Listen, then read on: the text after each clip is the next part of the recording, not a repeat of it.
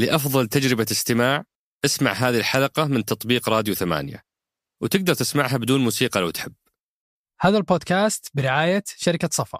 لأنه ما عندهم رأس مال زيكم. بت- بالتمام في كم رأس مالكم مليار؟ آه، إحنا رأس مالنا مليار مليار. لكن لكن أغلب اللي في السوق إيه. أو كل اللي في السوق اي بس إحنا رأس. رأس مالنا مو رايح. إحنا ثلاث شركات في شركة واحدة. أنت مرة ما تحب تذكر أسماء. أنا ما أحب أذكر أسماء وأنت ما أدري وش فيك اليوم تبغاني أذكر أسماء. ف... ف... هذه رسالة من أحد المستثمرين في جدة. إيه. فارس التركي. إيه. أبو رعد يا أخي هم قالوا ما حينافسوا الشباب في ال coffee shops. هم جايين ينهضوا بصناعة القهوة في السعودية كصناعة كزراعة. البن حقنا نبغى يكون بن عالمي زي الأثيوبي زي الكولومبي. يا أخي الآن أنا رحت ال- ال- شو اسمه ده البجيري فاتحين coffee shop يبيع حلا ويبيع coffee وجلسات والقهوة الكيسين القهوة كده على الطرف كده. يا أخي غلط يا أخي غلط والله غلط. ينافسوا الشباب ويخشوا يعملوا كافيهات.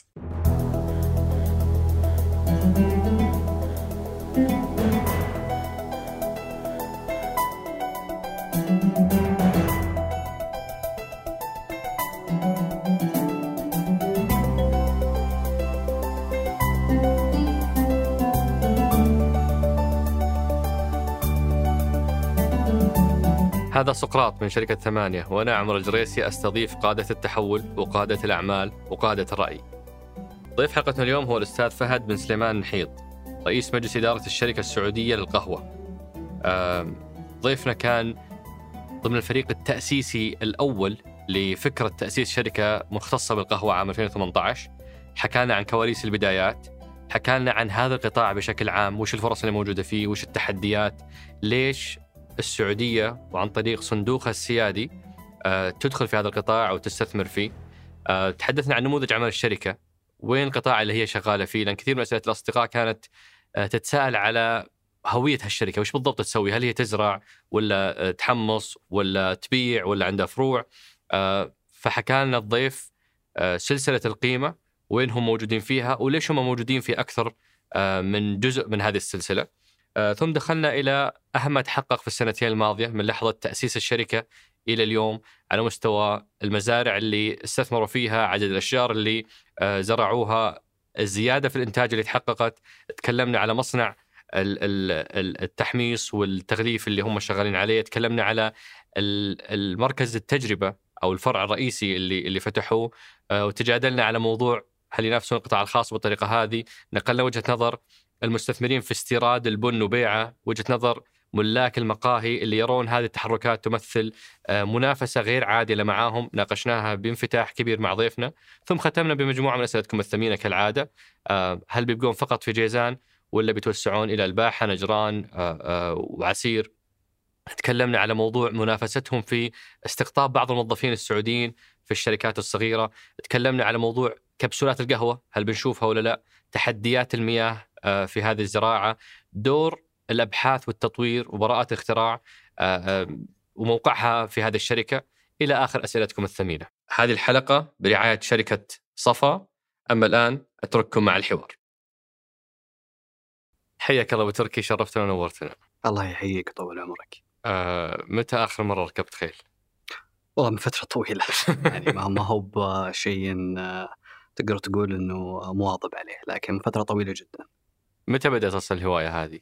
وين وصلت فيها؟ هل الاحتراف ولا بس تمشية؟ لا, لا تمشية ويمكن بعد عسى ما أطيح متى كانت هذه؟ وكيف؟ قديمة يعني لما كنت في أواخر الثانوي بداية الجامعة لكن بحكم ال- ال- العمل والدراسة والشغل خلاص الواحد يعني ارتباطه بال- بأعماله اليومية ماخذ الوقت كم قعدت فيها؟ يمكن سنتين ثلاث أوه ما سنتين. أكثر من كذا ودائما يا أخي أغرب معلومة بالنسبة لي بخصوص ركوب الخيل هي إنها أحيانا تستخدم كأسلوب علاجي لبعض الحالات، بعض الأشياء، بعض يعني الامراض، موضوع التوحد، يعني شيء مرة غريب صراحة لأني ما جربت فما أقدر أفهم وش وش أثر ارتباط الإنسان بالخيل وال وال والهواية هذه. شوف آه، ارتباط الإنسان بالخيل يعني إحنا كسعوديين هذا جزء من موروثنا يعني آه، قديما لكن آه، نقطتك آه، موضوع استخدامها كعلاج. أنا سمعت عنه لكن آه، ما أعرف صراحة وصعب أفتي لك في الموضوع. بس وش شعورك؟ وش و- بعد ما جميل تخلص جميل ال- الش- جميل- الخيل وش وش جميل الشعور. الشعور هو أقرب لارتباطك بال- بالخيل نفسه. آه، لما لأنه يكون في انسجام بين ال ال- يعني ال- الفارس وال- والخيل. فسبحان الله حتى ال- العلاقة. يعني أنا سمعت حتى بعض الفرسان السعوديين في الخيل إنه آه، لما يتعب الخيل تبين شوي ونفس الشيء حتى لما الخيل يتعب هو يتضايق ويعني بيدخل في في مرحلة شوي اكتئاب. آه، لكن آه، يعني صراحة أنا ماني ولا, ولا؟ أنا مبتدئ جدا حتى مرة. ما, ما مرة يعني ما وين وصلت تروت ولا ولا ولا مرة يعني آه، فتقدر تقول كانت ترفيه أكثر من إنه okay. من إنه من إنه وأنا بطبعي من يوم كنت صغير كنت أحب الكره أكثر ف... آه إيه. آه، كرة القدم يعني ما أعتقد الكل يعني ما ما هي وكنت. يعني ما زلت تمارس الكورة ولا؟ والله من فترة لفترة. آه يعني طبعا حسب. أنا أركض عشر دقائق وأتعب. الكرة لازم تجي حولك ولا ولا بتكون متعبة كذا. هذه يسمونها اللعب على الواقف. اللعبة الواقف. مستوى معين من الخبرة ومن التميز تقدر توصل المشكلة لا خبرة ولا تميز في الكورة ف الله يحييك أبو تركي. الله يطول. سعداء باستضافتك صفتك رئيس مجلس إدارة الشركة السعودية للقهوة واحدة من شركات صندوق الاستثمارات العامة اللي كان مثير جدا تأسيسها كان سريع جدا انطلاقتها وتحولها من خبر إلى واقع. آه، في كثير من شركات الصندوق آه، نسمع عنها مثلا ثم نجلس سنوات ما ندري وش قاعد يصير فيها أو تأخذ وقت طويل لين تبدأ تلامس آه، الأرض. أنتم كنتوا من أسرع إذا ما أنتم بأسرع شركة من يوم ما أعلن عنها لقينا منتجاتها موجودة في السوق. فودنا نفهم أكثر عن قطاع القهوة بشكل عام. نفهم ليش الاستثمارات العامة يدخل في هذا القطاع ونبغى نعرف كواليس البدايات بما أنك أنت كنت عايشها. آه، يعني آه، إذا تذكر إحنا لما كانت المحاولة الأولى إنه يكون في بيننا لقاء سابقا فقلنا لا نأجله إلين ما يكون في شيء ملموس نقدر آه، نشرحه لل- للسادة المشاهدين. طبعا ال- ال- الشركة أطلقت في منتصف 2022 آه، من قبل صندوق الاستثمارات العامة كمبادرة من الصندوق. لدعم مستهدفات رؤية المملكة 2030. آه، الشركة آه، أطلقت بهدف آه، يعني تعزيز جهود آه، آه، الزراعة المستدامة للقهوة في جنوب المملكة. آه، لما تشوف القهوة كمنتج آه، آه، هي يعني أبعد من ما هو فقط منتج إحنا نشربه أو نستطعمه. آه، هو موروث آه، شعبي هو جزء من تاريخنا وثقافتنا. آه، من يومنا أطفال وإحنا نشوف القهوة هي أول ما يقدم للضيف. آه، ب- بعاداتنا كسعوديين إحنا آه، شعب مضياف آه، آه، آه، عاداتنا وتقاليدنا مبنية على حسن الضيافة والكرم. واللي دائما القهوة أول ما سعودي يعزم سعودي تفضلت قهوة عندنا أول ما يقدم فنجان قهوة. آه، حتى تلاحظها آه، من الأجانب أنه أول ما تقابل لك أجنبي خارج المملكة يمكن من أوائل الأشياء اللي يتكلمها إذا زار المملكة يقول لك القهوة السعودية. آه، آه، انطلاقتنا ك- كالشركة السعودية لل- للقهوة واكبت حتى آه، وزارة الثقافة لما أعلنت عام 2022 هو عام القهوة السعودية. آه، يعني كانت يعني انطلاقة الحمد لله مع إعلان العام القهوة فأعطت زخم كبير. إحنا طبعا ال- ال- الشركة في عمرها البسيط اللهم ودك تبدأ في الشركة ولا في القطاع بشكل عام؟ آه ودنا وأنت يعني إذا أنا تبغى ودي يعني قبل ما ندخل في الشركة نبغى ناخذ الكونتكست أو السياق طبعا وش هو القطاع؟ آه، وش أهم يعني آه، مكوناته؟ نبغى بس نفهم أكثر بعدين ندخل على ليش ليش أسسنا شركة؟ وش قاعد نسوي في الشركة؟ سب قطاع ال- القهوة عالميا. إذا أنت بتشوفه حجم القهوة عالميا تقريبا الإنتاج يقارب العشرة مليون طن تقريبا. آه، آه، وحجم الاستهلاك يقاربه. يعني تلقى سنة يطلع هذا 2% فوق ال- ال- ال- الاستهلاك وثم ال demand آه، ينخفض حسب مواسم الزراعة وحسب الاستهلاك.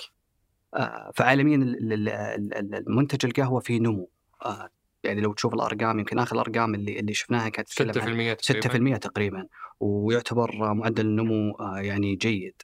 آه، مقابلة لما تشوف القهوة وهذا يمكن معلومة مو الجميع خبير فيها القهوة ما تزرع يعني إذا بتناظر بن الأرابيكا بن الأرابيكا ما يزرع إلا يمكن من من ارتفاع لا يقل عن 800 900 متر فوق سطح البحر إلى حوالي ال 2000 آه، متر. ففي شيء اسمه حزام القهوة اللي يمتد من آه، أمريكا الجنوبية مرورا بأفريقيا جنوب المملكة إلى آه، إندونيسيا وفيتنام.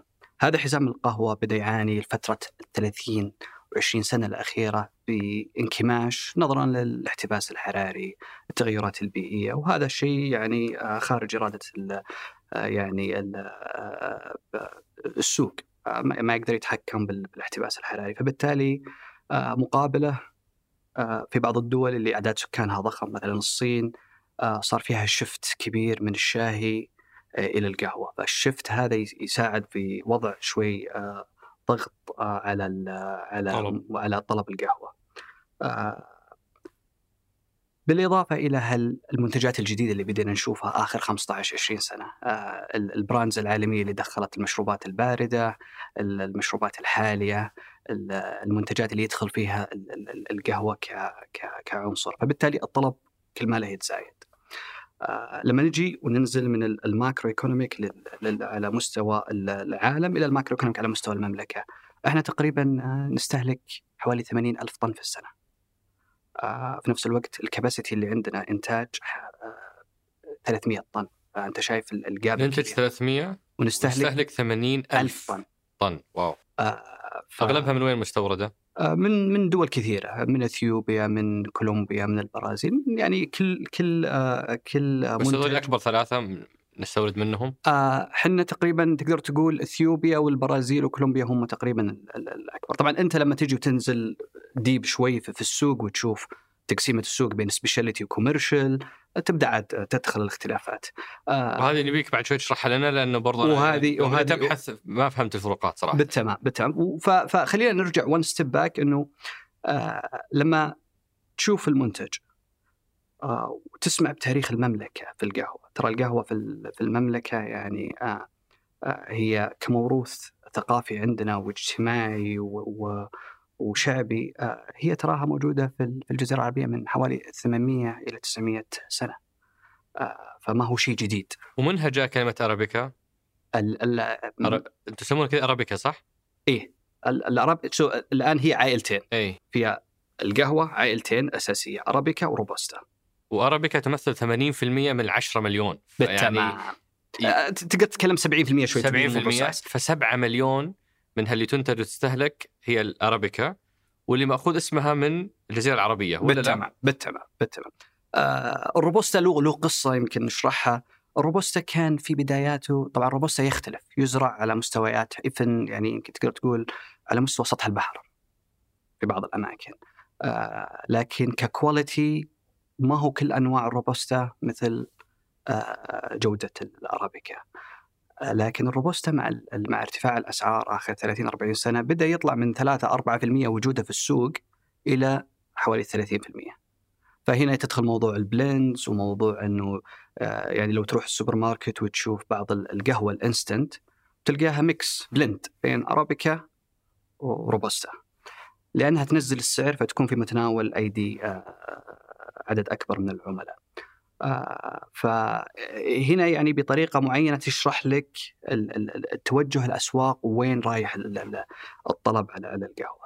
آه، القهوة هي أكثر من إنها منتج هي صارت عادة في, الشخص اللي يشرب قهوة تلقاه كل يوم في قهوته موجودة بين يده من أول ما يقوم الصباح يمكن في بعضهم حتى يشرب القهوة 10 11 بالليل يعني آه، جو حاضرة هي في كل يعني حتى في الجدالات حاضرة. صحيح. فالمثقفين يعني إذا بغوا يذبون عليهم قال يحتسي قهوة وحقين الادخار والاستثمار. أول شيء يستلمونه هو القهوة. لو وفرت كوب القهوة تراك بتصير يعني مبلغ ما أدري كم. فالقهوة حاضرة في كل جدالاتنا في نقاشاتنا كل الأطياف قاعدة تستخدم القهوة في أمثلتها في نقاشاتها فهي حاضرة بشكل يعني أساسي في كل حياتنا. بالتمام. آه هنا تودينا إلى آه الاستهلاك على مستوى الفرد الأرقام الحالية السعوديين يستهلكون تقريبا حوالي 6 كيلو 6.5 كيلو آه، في السنة آه، قهوة آه، وين نحن من العالم هذا للفرد قصدك للفرد أوكي. للمستهلك الفرد في دول أقل مننا حكم طبيعة الثقافة المكان آه، آه، نوعية الحياة. وفي دول أعلى مننا بكثير حتى. يعني بعطيك فنلندا. فنلندا أعلى average per capita consumption of coffee كم؟ 26 كيلو. أوف وإحنا ستة. إحنا ستة ونص. مم. فهنا يبين لك إنه إحنا عندنا لسه في نسبة نمو جاية قدام. آه يعني الدول الإسكندنافية وهنا الشيء اللي اللي يستحق الذكر آه وأنا ما كنت أعرفه يعني أنا رجل كل حياتي ال background حقتي private equity M&A investment القهوة يعني لي exposure عليها لكن ما كنت داخل بال details إنه إذا بتناظر الدول المنتجة وتناظر الدول المستهلكة بتكتشف إنه الدول اعلى الدول استهلاكا per capita هي دول غير منتجة. الدول الإسكندنافية أغلبها الإنتاج تقريبا almost وغريب من الدول الإسكندنافية وش التفسير؟ لأنه توقعت القهوه حتكون مرتبطة بالناس اللي عندهم يعني workaholic lifestyle أو الناس اللي يشتغلون ب بشكل مكثف بينما هذوليك مروقين أكثر. أعتقد يمكن يكون الأجواء ال- بروده الجو حقيقة أنا ما عندي جواب على هالسؤال ليش لكن الفنلنديين ما توقعت إيه إيه الفنلنديين جزء من ثقافتهم إنه يشرب أقل شيء أربع خمسة اكواب آه حتى اني قد سمعت إنه في بعض الأماكن يسووا زي ال- break في الدوام لل في فنلندا لل- القهوه. للقهوة. إيطاليين أتوقع برضو بتكون من الأعلى. الإيطاليين يعتبرون يعني من من الأعلى لكن ما في أحد ينافس ال ال- الفنلنديين. إي. إحنا طبعا لما تجي تناظر استهلاكنا 6.5 كيلو آه آه، إحنا جزء من قهوتنا نشربها في فنجان قهوه اللي هو يعتبر آه صغير كحجمه. فما تقدر تقارنه بكوب القهوة الكبير ال- ال- ال- فيعني يمكن يكون هذا جزء لكن آه الطلب عندنا قاعد يتزايد. آه ال- اللي يسمونه ال entry age for drinking coffee اللي هو بداية دخول ال- ال- ال- الفرد في يعني شراء القهوة كمنتج أو أو شربة. نزل من العشرينات آخر 30 سنة عالميا إلى ال 14 15 فبالتالي أنت قاعد يدخل segment جديد في ال market. طبعا هذا يرجع للنقاش اللي تكلمنا أنا وياك تو فيه إنه آه، المشروبات الجديدة آه، اللي هي حالية باردة اللي قدمتها بعض ال- ال- العلامات التجارية الدولية خارج المملكة. وهذا يعتبر يعني وضع السوق بشكل عام إنه يعني اللي فهمته من كلامك بإنه في طلب متزايد آه نتيجة دخول شرائح جديدة نتيجة انحسار بعض ال ال الأماكن زراعة البن آه والأعمار بدأت آه تصير أبكر في في استهلاك القهوة. هذا كله وش له علاقة بتأسيس الشركة؟ الآن لما نجي ونشوف آه، في المملكة آه، تاريخ القهوة يعني نقطة مهمة آه، يعني بنذكرها لك هنا وللساده المشاهدين إنه جنوب المملكة كان مشهور بزراعة القهوة قبل 150 سنة 200 سنة. آه، كانت منطقة جازان من المناطق اللي معروفة في في في الشرق الأوسط بإنتاج ال- القهوة. لكن آه، مع يعني آه، اللي صار آخر خمسين سنة من من الحياة الحضرية، المدن بدأت تتوسع، دخول الوظائف الحكومية والقطاع الخاص، صار فيه هجرة. آه، من من آه، المزارعين الصغار أعمارهم إنهم يطلع من من من من مزرعة إنه يشتغل في وظيفة آه، وشيء طبيعي هذا ما هو بس كان عندنا في المملكة ترى موجود في دول كثيرة يعني حتى حاليا بديت أسمع إنه حتى كولومبيا بدأت تعاني من من النقطة هذه كتحدي. آه، بالإضافة إلى مستوى الأمطار اللي اللي انخفض آخر 60 70 سنة آه، فانحسرت الزراعة هناك. يعني لما كنا نشتغل في في عملية دراسة الشركة وكنا موجودين في جيزان لما تروح تشوف المزارعين تلقاه يعني متوسط الأعمار مرتفع كثير. يعني آه، تلقاه إما متقاعد إما رجل كبير في السن آه، يعني مسويها كترفيه ففقدت ال- ال- الحس الكبير إنها كوميرشال يعني قطاع جاذب. لل... ومصدر دخل أساسي. بالتمام بالإضافة إلى إنه آه، يعني إلى قبل فترة قريبة كان في بيني واحد ال- الإخوان الله يذكره بالخير من المزارعين فأسولف أنا وياه آه، قال لي أنا لما هو كبير في السن فهو لما كان صغير آه، أبوه كان أحد كبار تجار القهوة في في في في, في جازان فيقول إحنا القهوة اللي بدأت تكون دخيلة علينا بدأت تجي من برا هي اللي برضو ساهمت إنه إنه يصير في ليش؟ آه لأنها أسهل وأرخص؟ أسهل أرخص. أجود. ولا مو بشرط إنها أجود. هنا النقطة اللي فيها تحدي كبير. آه، بعض الأحيان الناس آه، تبحث عن كميات. يهمه إنه يكون في كميات منتجة ومستمرة في الإنتاج له. آه، مع انحصار الأمطار بعض الأحيان هذا في كل دول المصدره والمنتجة للقهوة. موسم الأمطار ياثر كثير على الإنتاج. شجرة القهوة تراها يعني حتى يسمحوا لي تسمح لي أنت والسادة المشاهدين إنه يعني زملائنا في الشركة يسمونها شركة تتعامل مع شجرة دلوعه فبالتالي أنت لازم تتعامل معها بطريقة مرة حساسة. الشركة يعني الشجرة إذا الغصن مثلا انخدش أو أنت قطفت الثمرة بطريقة ما هي بصحيحة شوية فيه زي اللي إحنا نسميها بنشمنت لك يا المزارع. انها ما تعاملك بانتاج آه تعاقبك. فبالتمام. ف... اتذكر والله علي علي شنيمر ابو جنى آه هو شريك مؤسس في آه, آه، جبلية آه واحدة من البراندات السعودية. فلما رحنا تجولنا في مزارع جيزان فكان يورينا شلون نقطف ال ال ال الثمرة. وقاعد يشرحها شرح قلت له بالحلال يعني تراك معقد الموضوع. خلنا اسحبها كذا. قال لا لا لا انت كذا تعدم الشجرة. صحيح. يعني حسيت إنه يبالغ صراحة بس بيحسسني الموضوع صعب. ولا طلع صادق أجل صادق هو. آه وهنا وهنا لما تروح وتشوف ال ال آه يعني الله يعطيهم الصحة والعافية بعض المزارعين في جازان ولا في عسير الكبار السن اللي عندهم الخبرة شوف كيف يعتني فيها. لدرجة في بعضهم تنبهر إنه يقول لك هذه الشجرة أنا زرعتها بالشهر الفلاني في السنة الفلانية. يعني آه يبين لك قديش هو مهتم فيها.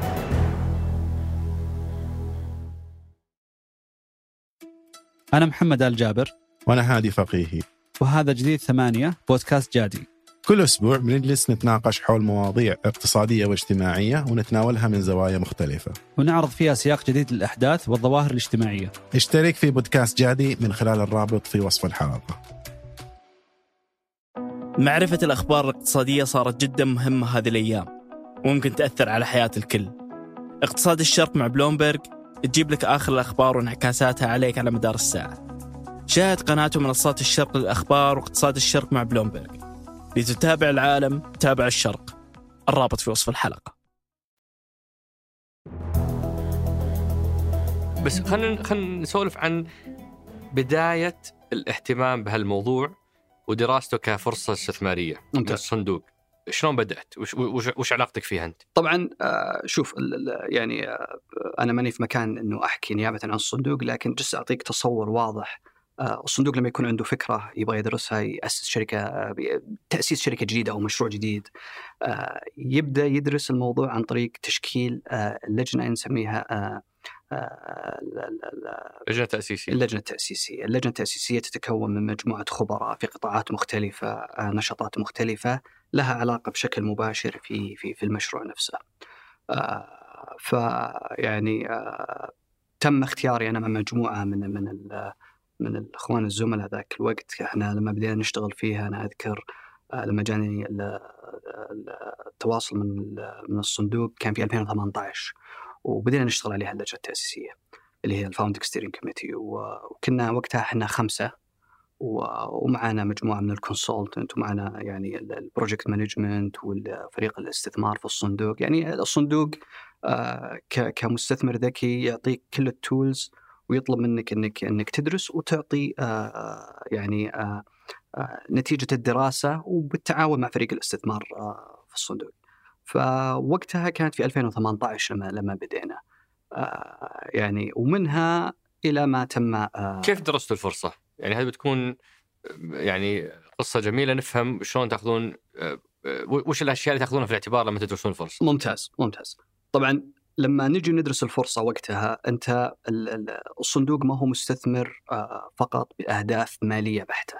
الصندوق كان الفوكس حقه في بداية تأسيس الشركة ودراسة الشركة إنه كيف إحنا بنمكن زراعة القهوة جنوب المملكة وكيف إحنا بنساعد في نمو القطاع في المملكة، فبالتالي أنت تدرسها من آه، عوامل مختلفة مالية، اقتصادية، تنموية، آه، تتأكد إنه أنت آه، تتكل ال value chain كامل آه، في في قطاع القهوة بطريقة تكون عائدها مستدام لها التأثير وال impact على مستوى خلق الوظائف، تنويع الاقتصاد، دعم الصناعة. فبدينا العمل عليها. وش أول شيء سويته؟ أول يوم اجتمعنا فيه إنه آه، إن نحدد من هم الكونسلتنت اللي بيشتغلون معانا. إحنا ما نشتغل بالحالنا. آه، فكنا الله يذكرهم بالخير ويمسيهم بالخير. آه، أخونا رائد إسماعيل واحد من من من أعضاء التنفيذيين في في في الصندوق.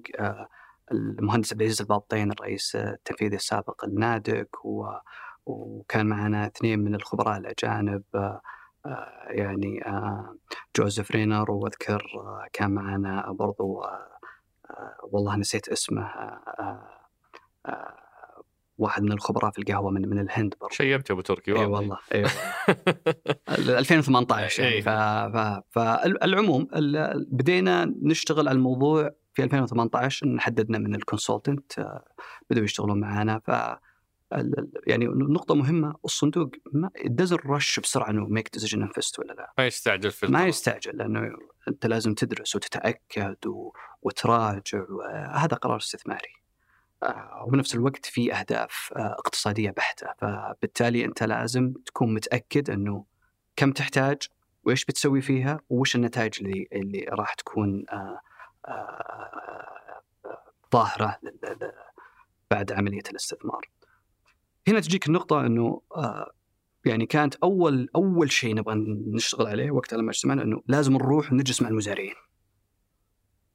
كانت من أوائل ال activities اللي سوتها اللجنة إننا رحنا فعلا وجلسنا و spent couple of days في في جازان ورحنا من مزرعة لمزرعة أنا أذكر واحدة من الأيام حتى إنه رجعنا بالليل كنا مرهقين جدا طالعين من حوالي 7 الصباح إلى إلى إلى آخر ال- ال- فكنا نطلع من مزرعة لمزرعة نقابل المزارعين نجلس معهم ونشوف مزارعهم ونفهم تحدياتهم.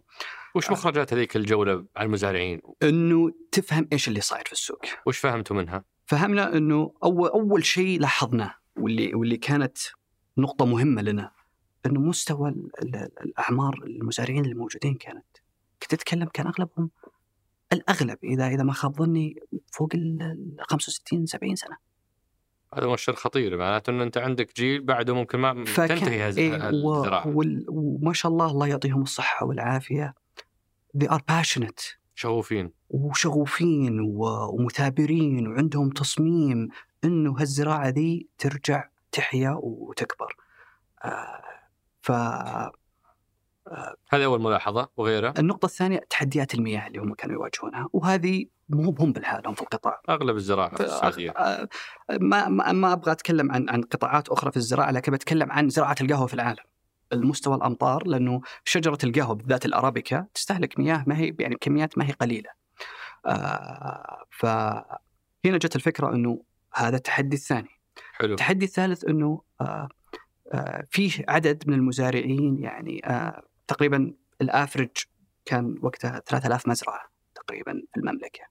آه، وفيه عاد يجيك المزارع اللي اللي حاط وقته كامل و ويعني ومسوي واجبه من ناحية عارف كيف يتعامل مع الشجرة، كيف يزرع، كيف يسقي، كيف يحط ال fertilizers، كيف يقطف، كيف يسوي عملية المعالجة.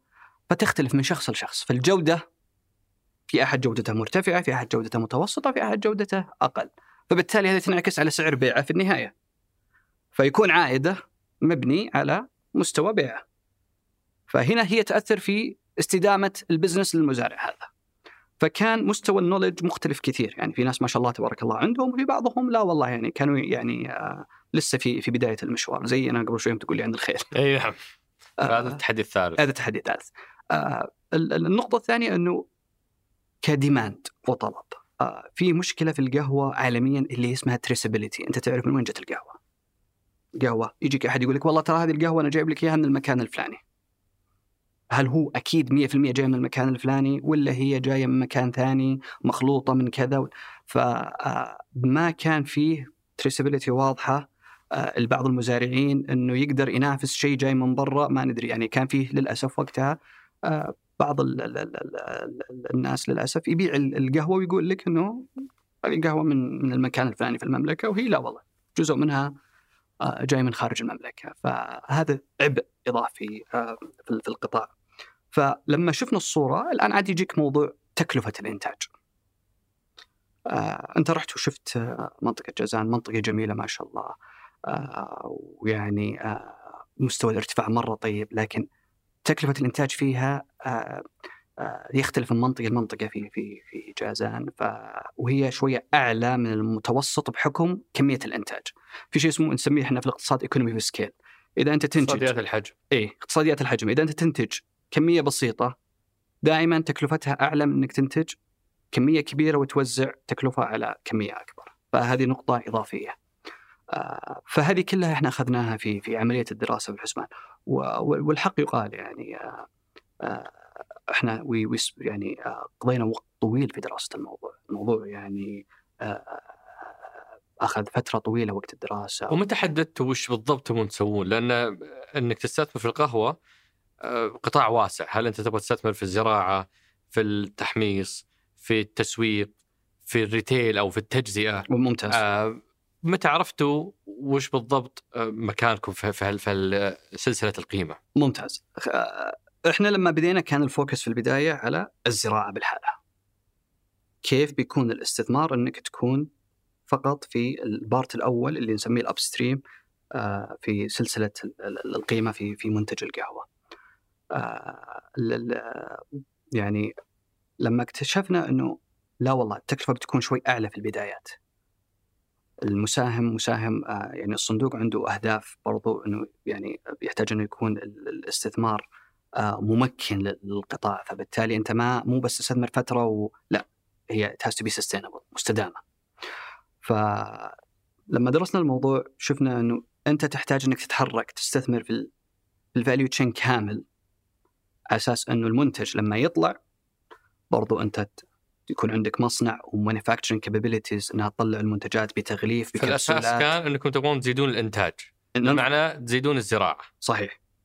وهذه لحالها ما هي مجدية جدا هي مجدية على ال long term على المدى البعيد. على المدى البعيد آه ومجدية إذا أنت بديت تخلق لها السوق يكبر مع الوقت. لكن بنفس الوقت أنت كالشركه السعودية للقهوة برضو أنك تقدر أنك تساعد بأن ال business نفس ال value chain في في ال- في ال- في ال- في المملكة لقطاع القهوة إنه إنه يكون آه قوي آه آه، يكون مستدام أنت تحتاج إنك تستثمر برضو في ال- ال parts الثانية من من ال value chain. مثلا ما كان لما شفنا السوق ما كان فيه آه، قدرات تصنيعية الكبسولات الانستنت كوفي آه، بالشكل اللي إحنا نبغاه القهوه السريعه أو القهوه السريعة اللي إحنا يعني آه، نطمح إنها تكون موجود. وبعدين بدا الموضوع يكبر إنه لا مو بس كذا نبغى يكون جيزان هب للقهوة. آه، يعني آه، آه، جيزان كموقعها الجغرافي على البحر الأحمر فيها بنية تحتية من ناحية ال- ال- ال- ال- المينا من ناحية ال- ال- مدينة المدينة الصناعية. آه، يعني آه، ما شاء الله state of art فكيف نقدر نستخدم جيزان بحكم قربها من عسير وجنوب المملكة وين زراعة القهوة؟ إنه تكون هذه منفذ لزراعة القهوة عالميا. آه، لما تروح تشوف مثلا المدن اللي في العالم اللي مشهورة مو مدن خلينا نقول بالدول على أساس إنه ما ندخل في التفاصيل. آه، ألمانيا وايطاليا معروفة ك hubs في trading القهوة وتخزين القهوة. آه، ليش ما نضيف المملكة وجيزان جزء منها؟ فهنا جت النقطة إنه لما تسوي المصنع وجود المصنع في المنطقة هذه آه، بيساعد كثير إنه تكون hub trading بين تجار القهوة بين منطقة حزام البن وبنفس الوقت للشركات الأجنبية اللي ممكن تجي وتفتح أو تجي وتستخدم حتى المصنع اللي إحنا إحنا نبني فيه عمليات التعبئة والتغليف اللي إحنا نسميها ال co-manufacturing مثلا ولا ال private labeling ف هنا جت الفكرة إنه آه، فهي زي زي القصة اللي أجزاء وأنت تجمعها إنك تضمن ان الموضوع راح يكون مستدام. الحمد لله بعد فترة يعني و- وجت آه، موافقة آه، مجلس إدارة الصندوق على تأسيس الشركة آه، دعم كبير جاءنا من معاليه آه، أبو فيصل ياسر رميان الأخوان يزيد ال- ال- الحميد أبو عبد الرحمن رايد إسماعيل آه، يعني ماجد العساف والتيم كامل إنه بدأوا يدعمونا إنه يلا let's start let's kick off متى رسميا جاتكم موافقة؟ تأسيس الشركة تأسست الشركة في تقريبا أواخر 21 أواخر 21 21 آه، واعلنت إحنا- بشكل رسمي في ماي 22 واطلقنا في ماي 22 فانتم أخذتوا تقريبا كامل 18 وكامل 19 وكامل 20 طبعا طبعا أنت. تتكلم عن 19 ل 20 موضوع ال- ال- الكوفيد إي. والكذا. لكن الصندوق مرة ثانية الصندوق وأنا ما ماني في في في مكان أتكلم نيابه عنه لكن آه، مستوى ال details اللي إحنا درسناها مع الصندوق يعني آه، فيها تفاصيل التفاصيل. فأنت قاعد تتخذ قرار استثماري آه، له impact كبير على القطاع على المزارعين فلازم أنت تتأكد من التفاصيل. والشكل النهائي اللي قدمتوه عشان يعتمد هو أنكم شركة تشتغلون في كامل سلسلة القيمة من الإنتاج الزراعي إلى التحميص إلى الكبسولات والتصنيع ال- ال- ال- التجزئة. صحيح.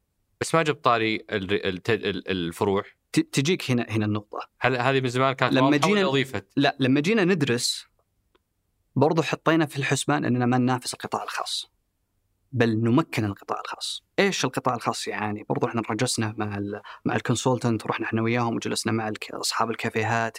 إيش تعانون أصحاب المحامص. إيش التحديات؟ فهي تحديات مختلفة. كل واحد في القطاع عنده تحدي يختلف عن اللي قبله. يعني حق المزارع يتح- عنده مشكلة تحدي المياه الإنتاج اللي في مستوى ال manufacturing عنده تحديات إنه ال quality وال sustainability آه، فيه المنتج يكون متوفر متى ما يبغاه ال quality متى ما يبغاها. اللي يجيك عاد في, ال- في, ال- في ال retail يجي يقول لك لا والله أنا أحتاج إنه قهوتي متى ما أطلبها بالمواصفات بالسعر آه إني ما أدخل في في متاهة إنه بكرة العميل يجيني يقول لي القهوة اللي شربتها عندك أمس موجودة ولا لا؟ أقول له لا والله متأخرة. يعني هي هي زي ال- ال- ال- ال- السلسلة. فأنت لازم لما تستثمر أنت تتأكد إنه الجميع في هالسلسلة هذه إنك قاعد تمكنهم. آه، فكانت في كل الخطوة إحنا نتأكد إيش المزارع؟ والقطاع الخاص. لازم إحنا نمكنهم هالاستثمار هذا. You have to make the most of this investment. من ناحية تمكين الاثنين هذولا. آه لما جينا في ال retail قلنا إذا ال retail إحنا don't want to compete مع ال private sector لكن نفس الوقت ال retail تقصد فيه الفروع. اللي هو الفروع. ما راح نفتح فروع لكن إحنا نبغى نقدم القهوة السعودية. قلنا خلونا نروح لل اللي يسمونها مراكز التجربة experience center يمكن أحد كان يشوفها خارج المملكة آه، بعض الدول اللي تدخل وتشوف ال- القهوة كيف تحمص وكيف تتسوى وكيف آه، فهنا جت الفكرة إنه إحنا نحتاج إن نسوي مجموعة بسيطة ما تتجاوز. يعني عدد آه، أقل يمكن من من 20 جوا المملكة وخارج المملكة، يعني في المملكة يمكن إحنا الآن فتحنا في الحي الدبلوماسي أول المراكز التجربة experience center وعندنا pop up في في ال- في البجيري كجزء من من آه، يعني هويتنا الوطنية وإنه آه، الدرعية آه، كمنطقة سياحية. ودك إنه ال- ال- ال- الزائر برضو زي ما نشوف تاريخ اللي إحنا نفخر فيه برضو يقدر يشرب فنجان القهوة اللي برضو إحنا فخورين فيه. هذه بجيها بعد إذنكم بتركي لأنه في ناس يمكن ما يتفقون معكم يشوفونكم تنافسونهم بنناقشها بعد شوي ممتاز. بس ابتداء عشان نقفل قصة التأسيس فيوم بدأتوا أنتم عبارة عن إيش؟ إيش الشكل النهائي اليوم لهذه الشركة؟ وش دورها؟ وش أهدافها؟ فجت ال- ال- الفكرة إنه لازم نكون شركة ممكنة للزراعة تكون زراعة مستدامة. من التحديات اللي المملكة 50 سنة اللي راحت كانت تدعم فقط. الدعم مجرد ما توقفه أو تخففه يبدأ الشخص لأنه يد يعني يكون في شوي زي الإدمان على الدعم. آه ويأثر بال- بال- بالشورت تيرم يعتقد ال- الشخص اللي يتعامل في القطاع هذا المدعوم إنه إنه مبسوط هو لكن أنت قاعد تضره على المدى الطويل. فجت فكرة لا وهذه سياسة يعني ال- المهمة إنه لا أنت ممكن له. كيف تساعده إنه ينمو؟ وينمو يكون مستدام ما هو نمو أنت آه آه يعني آه من أي هزة بسيطة في في ال- في ال- في السوق العالمي ممكن هو يتأثر. فجت هنا الفكرة أنه إحنا شركة تعزيز وتمكين جهود الزراعة المستدامة دعم القطاع وخلق الفرص جزء من عمل الصندوق إحنا ماسكين قطاع القهوة من ناحية ال- ال- النمو الاقتصادي ال GDP contribution خلق الوظائف في جنوب المملكة في جيزان وهذا الشيء يمكن نقدر نتكلم عليه بعدين. وال- والفكرة الأخيرة اللي هي كيف بكرة إحنا بنفتح experience center في باريس في لندن في نيويورك. how to introduce القهوة السعودية خارج المملكة وهي جزء من من من تراثنا. فهنا جت ال- ال- الصورة الأخيرة. ممتاز. والحمد لله جت بعدها موافقة آه، مجلس إدارة آه، الصندوق برئاسة سمو سيدي الله يطول بعمره ودعم آه، معالي المحافظ والفريق وبدينا انطلقنا. طبعا الإطلاق كان في مايو 22 آه، أنا أذكر في بداية بداية 22 كانوا الشباب يعني يعني يستحق ذكرهم هنا. كانوا خمسة. يعني أول شيء كان رجل حربي الله يمسيه بالخير. آه، منى الباعود. محمد زيني. وغسان ناصر. وأحمد حامد. كانوا خمسة أشخاص. هم اللي في التأسيس. اي في التأسيس اللي هم وال يعني بي بيعملوا هل على هال value chain كامل. فأذكر حتى في أول اجتماع لنا معهم آه آه بعد البورد جلسنا وياهم فكانوا يقولون هل إحنا لازم؟ فكنا نقول لهم لا أنت أنت ما تقدر تبدأ واحد وتخلي الثاني تأخره. أنت لازم تبدأ فيهم مع بعض. فهنا هنا الحمد لله بدأت الانطلاقة. وهم يعني بأمانة لله يعني آه كانوا آه جزء كبير من من من من اللي وصلنا له يعني بتوفيق رب العالمين دعم الصندوق وهالفريق اللي اللي إحنا يستاهلون. الله يعطيهم العافية. إي والله.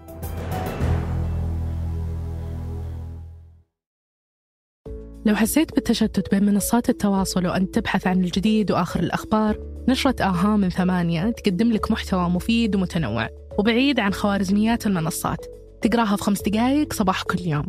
تقربك من المستجدات وتغنيك عن الجوال الباقي اليوم. انضم الآن من الرابط في وصف الحلقة.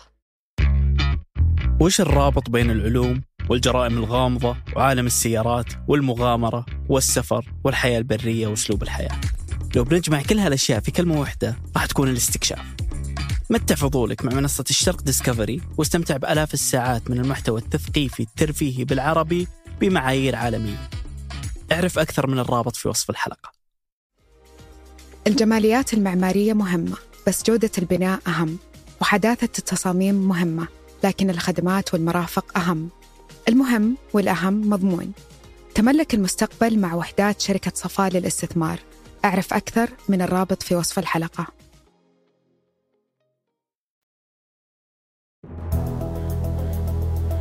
فالآن حنتكلم على سنتين من تأسيس الشركة بداية 22 إعلانها ماي 22 الآن إحنا في بداية 24 سنتين مرت على الشركة هذه. وش اللي تحقق حتى الآن؟ وخلنا نبدأ من أهم عنصر اللي هو عنصر تمكين المزارعين وزيادة الإنتاج. ممتاز. آه، خليني ناخذ الأعداد في البداية. ال ال اليوم آه، إحنا تقريبا عندنا حوالي 10 مليون متر مربع آه، قاعدين نشتغل عليها نسميها الاستثمار الزراعي. هذه عملية الاستثمار اللي إحنا نشتغل فيها مع المزارعين. إنه المزارع نجي آه، آه، ونشكل شيء نسميه آه، فريق العمل على المزرعة النموذجية. فتجي للمزارع تقول له والله طبعا هي مجموعة من المزارعين لأنه الايكونومي في سكيل ولا سياسات اقتصاديات الحجم إنك تحتاج حجم المزرعة يكون كبير إنك تقدر تستثمر فيها البنية التحتية. فاللي سويناه إنه الحمد لله اليوم عندنا تقريبا المزرعة الأولى في طلان انتهت بالكامل بناء البنية التحتية زراعتها بالكامل مزرعة قيار اللي المزرعة الثانية آه، المزرعة الأولى طلان مليون متر مربع قيار مليونين متر مربع. الآن تونا آه، بدينا نشتغل على سبع مزارع إضافية بنوصل حوالي 10 مليون متر مربع. آه، بجهود الشباب. فحاليا 10 مزارع؟ 10 مزارع تقريبا 10 مليون متر مربع. اليوم إحنا زارعين تقريبا اليوم تقريبا هالاسبوع وصلنا حوالي 150 ألف شجرة. المملكة قبل تأسيس الشركة السعودية للقهوة كان تقريبا العدد حوالي 350 ألف شجرة. آه، الشركة السعودية للقهوة بالحالها كونتريبيوتد للزيادة بالحالها خلال هالسنة ونص من من إطلاقها حوالي 42 43% نمو في عدد الأشجار. آه، سنة 2024 بإذن الله بنضيف 500 ألف شجرة إضافية فبالتالي بنكسر حاجز المليون شجرة في 24 في 24 وطريقنا إلى 5 مليون شجرة على إن شاء الله 2030 آه، هنا في قصة حلوة صراحة للمزارع اللي قابلته لما حضرت معاكم افتتاح جازين. إيه. إيش اسمه هو؟ أبو طلال. أبو طلال. الله يمسيه بالخير. سولف لي على موضوع تجربته معاكم. ودي ناخذه كحالة وتشرح لي بالضبط وش اللي صار كم كان في شجرة في مزرعته هل وش طبيعة علاقتكم معه وتعاقدكم معه اليوم وش وضع المزرعة؟ طبعا جزء من التمكين اللي إحنا نشتغل فيه انه آه إحنا نحتاج مساحات واسعة من من, من لانك لما تجي تبني البنية التحتية ما تقدر تبنيها على آه مساحات صغيرة، تحتاج مساحات واسعة. فكانوا هم في مزرعة طلان يعني طبعا آه ال ال ال ونقطة مهمة ودي أرجع بس شوي إنه بعد تأسيس الشركة كنا نروح وندور ون- يعني أنا شخصيا ومجموعه من من الأخوان في في الشركة ونقابل المزارعين. كانوا ونقابل متروعين منكم يقولون الله يستر. كانوا في فيها البداية. نزع وإيقاف كانوا و... كانوا متخوفين إيه. كثير. آه ف وكان الهدف إني شخصيا أحب أروح إنه أنا أتكلم معاهم إنه يسمعوا آه مننا بشكل أوضح. فكنا نروح ونقابلهم. آه يعني جزء منه آه يعني خليني أقول لك كان بعضهم كبار سن يقول لي الله يذكرهم بالخير بعضهم يقول لي شفت الجبال هذه كلها اللي ما فيها الآن قهوة هذه كانوا لما كانوا صغار قبل 80 90 سنة كانوا يذكرونها مزروعة بالكامل بالقهوة يعني شيء آه، يبين لك كيف آه، أهل المنطقة يحبون زراعة القهوة ويعني وعندهم آه، مثابرة وتصميم على على إعادة إحياء المنطقة. فلما جينا تكلمنا معاهم قلنا لهم إحنا عندنا نموذج اسمه النموذج المزرعة النموذجية. إحنا بنستاجر الأراضي نحط فيها البنيه التحتية وبنزرعها بالإضافة إلى أننا نوظف أبناء المنطقة سواء في الجبل الفلاني ولا في الجبل الفلاني بدون ما ندخل في أسماء إنه يتعلموا الزراعة على أفضل المعايير. آه، فترة الأجار تمتد إلى 15 سنة. بعد ال 15 سنة المزارعين يرجعوا ياخذوا المزرعة بالبنية التحتية بالأشجار اللي إحنا وياهم اشتغلنا عليها بزراعتها ونعرف الكواليتي ونعرف جودتها ونكمل معاهم. إذا يبغون يكملون معنا نشتري منهم المنتج فإحنا شارين المنتج. بالعكس شيء آه، إحنا يبغوا يبيعونه لأحد ثاني بالعكس. يعني أول معلومة إنكم تستأجرون أراضي ما تشترونها. صحيح. آه، تست- تستأجرون أراضي بمساحة مليون متر مربع تقريبا مساحات كبيرة بدون, عشان بدون تكون ما ندخل في في في المساحات إحنا نتكلم مساحات يعني شوي مساحات كبيرة عشان كبير. تصير مجدية. مجدية. تشتغلون على البنية التحتية وش تقصد فيها؟ خزانات موية وغيره. أنظمة الري. خزانات الموية. ال- ال- النقطة مهمة يمكن حتى الله يمسيهم بالخير آه، المهندس عبد العزيز البابطين ورايد إسماعيل يذكرون آه، لما رحنا أول زيارة الجيزان آه، فوصلنا 1700 1600 متر. فأذكر أنه مرة أنا ماسك الجوال ما انتبهت فلما نظرت تحت فكنا إحنا في السيارة ما ما تشوف ما تشوف يعني الأرض آخرتها ف فك- في أول فتره كنت شوي آه، أنا أخاف من المناطق المرتفعة بس إيه. الحين سبحان الله صارت شيء طبيعي. حتى اللي يروح معي يقول الحين متعود قلت يعني سبحان الله العظيم الشخص. فجغرافيه المكان آه، متعبة. فبالتالي البناء إنك تبني مدرجات وتزرعها شيء ما هو سهل ومكلف. وهنا تجي فكرة إنه ليش تكلفة الإنتاج شوي مرتفعة هناك؟ آه، مزرعة قيار اللي هي المزرعة الثانية بين أقل مدرج ارتفاعا وأعلى مدرج في المزرعة عندنا حوالي 600 وشيء متر. فتخيل يعني لدرجة أنه آه، زملائنا في الشركة لما يبي يطلعوا من من من من المدرج الأول بالسيارة إلى المدرج يأخذ حوالي نص ساعة بالسيارة. تخيل يعني. آه، ففيها فيها جهد كبير. فنجي إحنا برضو في ترميم هذا المدرجات. جزء من البنيه التحتية. طبعا. وموضوع الوظائف؟ موضوع الوظائف إننا نشوف من اللي عنده القدره يعني مزرعة أبو طلال كم فيها من وظيفة الآن؟ آه؟ في مزرعة طلان هي ما هي بس لأبو طلال هي المجموعة من من مزارعين. من المزارعين أبو طلال واحد منهم. آه، تقريبا عندنا الآن فيها حوالي العشرة مزارعين من أهل المنطقة في الجبل نفسهم. كلهم سعوديين من كلهم. سعوديين. بالإضافة إلى عندنا فيه مزارع أنت لازم تفهم الف- الفكرة. في عمالة وفي مزارعين وفي مزارعين رئيسيين. إحنا نتكلم المزارعين كلهم سعوديين وإحنا ندعمهم في فترات اللي إحنا نحتاج فيها آه، زراعة الشتلات. في أوقات موسمية يصير في يعني تحتاج عمالة أكثر. وهذه القطاع كله كذا عالميا يعني هل هل من ضمن دعمكم معدات؟ طبعا إحنا المعدات إحنا نجيبها نبني المدرجات نساعد في تهيئة البنية التحتية كل هالبنية التحتية بعد فترة 10 إلى 15 سنة ستعود إلى ال- كم. مدة عقود الأجار أنتم؟ آه، تقريبا إلى 15 حاليا قابلة للتمديد بناء على موافقة الطرفين حلو ولو بنكمل مع قصة مزرعة طلان كم كان فيها من شجرة كم صار اليوم؟ ال- في بداياتها كانت ما يمكن ما تتجاوز 2000 شجرة المليون متر كاملة. اليوم بالحالة طلعنا أتوقع تجاوزنا ال 85000 من 2000 إلى 85 ألف. تقريبا. ما شاء الله تبارك الله. واستحدثتوا فيها العشر وظائف هذه ما كانت موجودة. ما كانت موجودة. أنت تتكلم هذه وظائف دائمة ليست موسمية. لا لا دائما معنى رواتبهم لا لا تأمينات دائما اجتماعية تأمين طبي. كله. ومستمره جدا. آه ال- ال- ال- النقطة الإضافية اللي تستحق الذكر هنا أنه آه أخذنا الإكسترا مايل ولا اللي هو يعني ال- النقطة الإضافية قلنا كل الأعمال اللي بتسويها الشركة من ناحية البنية التحتية آه بناء المدرجات التنظيف قلنا ليش ما نعطيها شركات من منطقة جازان في الجبال المؤسسات ال- فهذه لاقت يعني آه، توفيق رب العالمين يعني فكانت زي المحرك يعني. أذكر الشباب يقولوا لي إن بدينا نعاني إنه المعدات ما هي ما, تكفي طلبنا آه، الموجودة مثلا في الداير فخلقت وظائف إضافية آه، وهذا جزء من المانديت اللي لما أقول لك الصندوق آه، هو مستثمر ذكي هو مو بس فقط يبحث عن العائد المادي هو يشوف تنمية وين التنمية الاقتصادي. وين التنويع الاقتصادي آه، وهذه كلها المعدات الأرض ال ال ال- الأشجار ستعود ملكيتها لأصحاب المزرعة بعد انتهاء فترة الاستئجار. أصحاب المزرعة نقطة مهمة تستحق الذكر وهذا مجهود يعني من, الزملاء وحتى ال- إرادة ويعني ورغبة المزارعين، يعني مزرعة آه، طلان إحنا نتعامل آه، هي مليون متر تقريبا الملاك فوق ال 100 شخص، 100 شخص فأنت هي الله. هو العقد الشركة السعودية للقهوة versus 100 شخص. ما شاء الله. إيه ف يعني صفحة التوقيع هذه الحالة ثلاث صفحات. إحنا مستخدمين process إنه كل يوقع ويفوض أحد إلى ما توصل للشخص ففي في process. فبس أنت تتفاوض وتحاول إنك ترتب الأمور إنه الجميع يكون مقتنع. آه، كان في خوف في البداية من بعض المزارعين هذولا إيش جايين يسوون ولا إيش يبون. آه، زي ما قلت. لكن آه، الآن صار الموضوع بالعكس.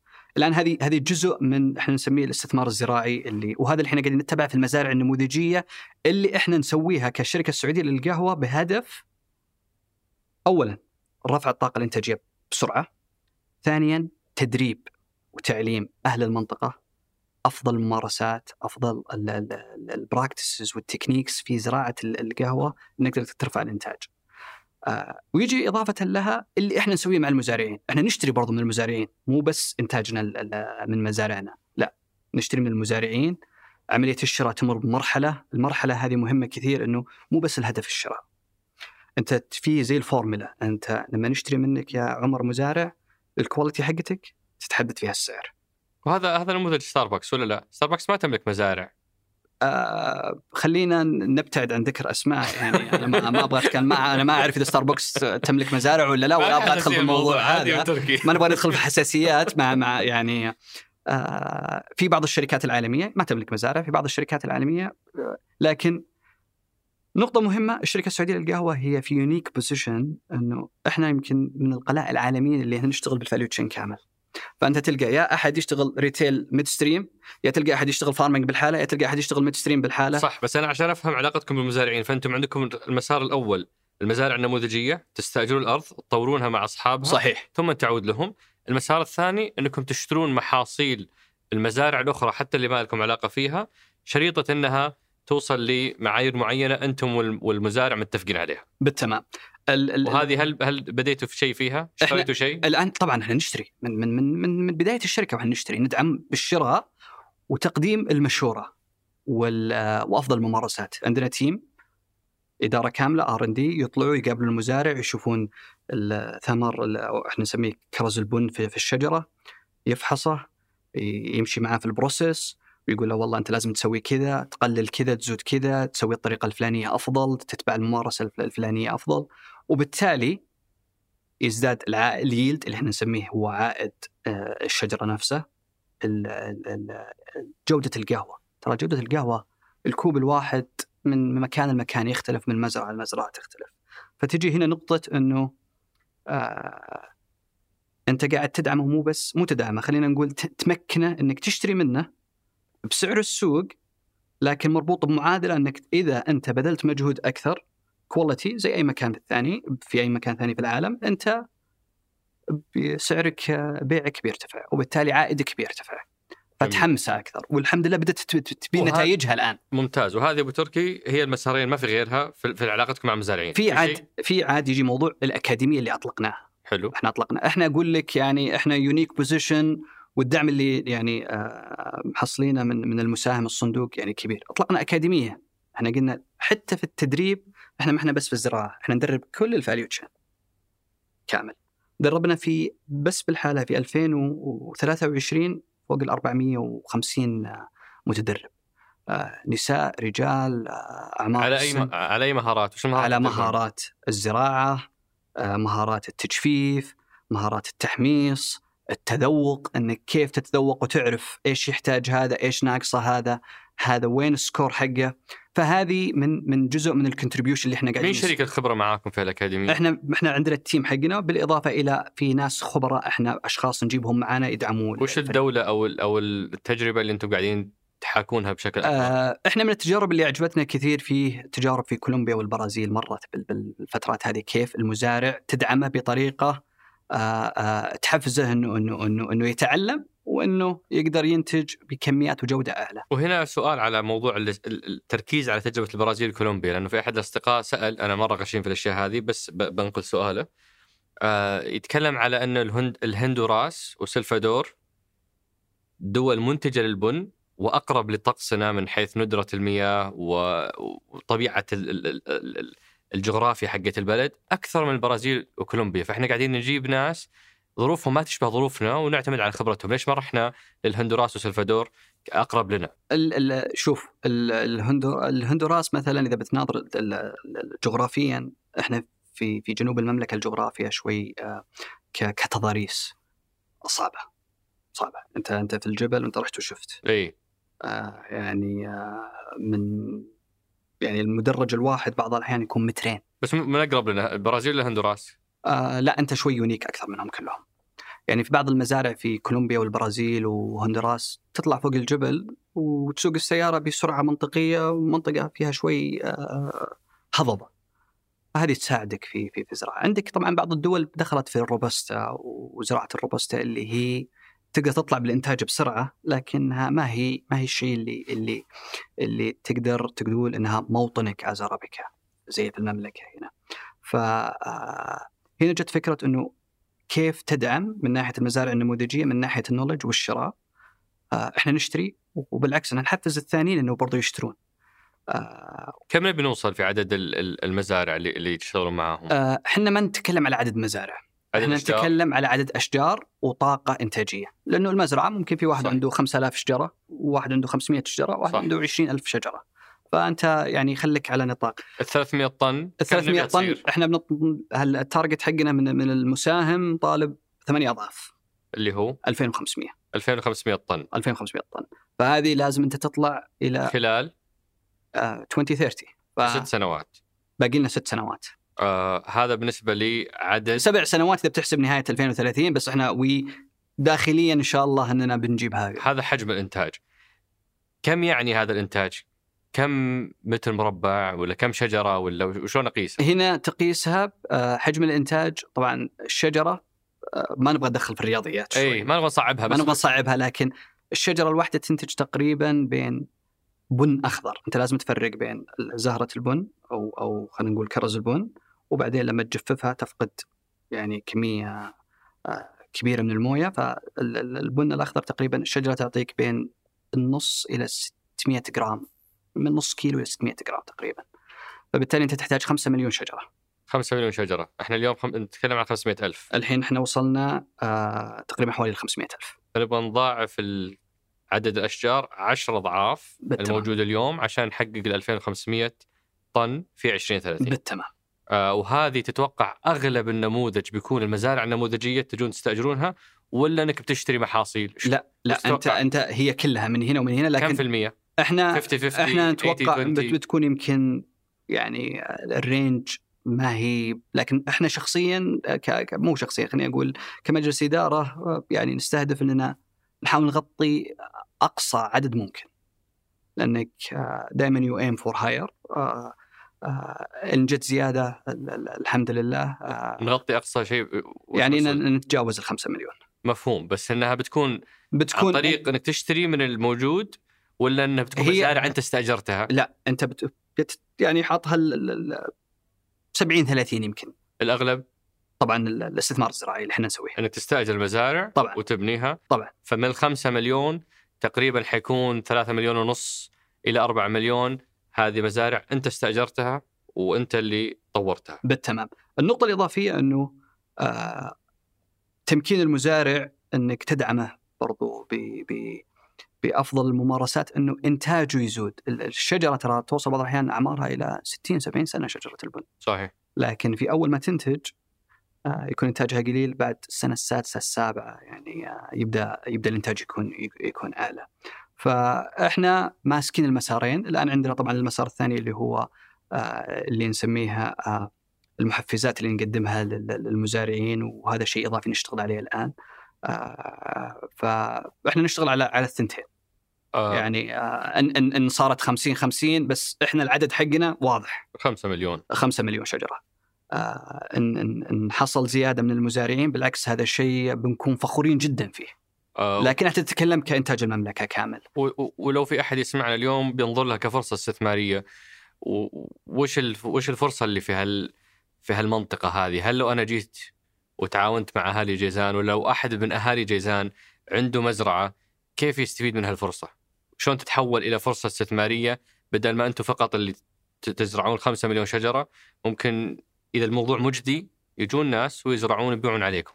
طبعا إحنا نرحب بأي أحد عنده عنده يعني آه، إنه بيزرع آه، بالعكس آه، إيه، وش بطبيعة يعني العلاقه يعني بتكون؟ طبيعه العلاقه ودنا إنه يتواصل معنا في البداية يعني نقدر نعلمه ونساعده كيف أفضل الممارسات لأنه زراعة القهوة أنت تستثمر ما راح تشوف العائد حقك إلا بعد سنتين ثلاثة لما تبدأ تثمر الشجرة فكل ما يكون أبكر إنه هي engage مع مع الشركة أو أو يتواصل مع الشركة كل ما يكون أفضل لنا وهذه وش وش البوابة حقتها؟ البوابة فيه طبعا موقع ال website حق الشركة، الموقع الإلكتروني، في أرقام الهواتف، وحتى لنا وجود في في في منطقة جازان والآن إحنا نتوسع إن شاء الله في في عسير قريب. هذا الجزء الأول من الحكاية واظنه جزء جدا إيجابي وأعتقد إنكم قاعدين تقومون بشيء رائع في هذا المكان. نجي لبقية القصة اللي مو بالضرورة بنفس الإيجابية. طيب خلنا بس قبل ما نطلع من هنا طيب أنت جازك لأنه إيجابي هنا الوضع. آه إي ما ودنا والجهة الثانية حنسولف إيجا- فيها أكيد، إيجا- أكيد. إيجابي بالتأكيد يعني آه بكون معك بس. أقصد إنه عليها مآخذ المنطقة الثانية بس بس كمل تفضل. يعني إحنا إحنا؟ ال commitment إننا بإذن الله و نـ reach الخمسة مليون شجرة حلو كمجلس إدارة وإدارة تنفيذية الخمسة مليون شجرة هذه لا محل ال 2500 طن 2500 في طن 2030 بإذن بإذن الله ولا أعتقد انه إنه خيار.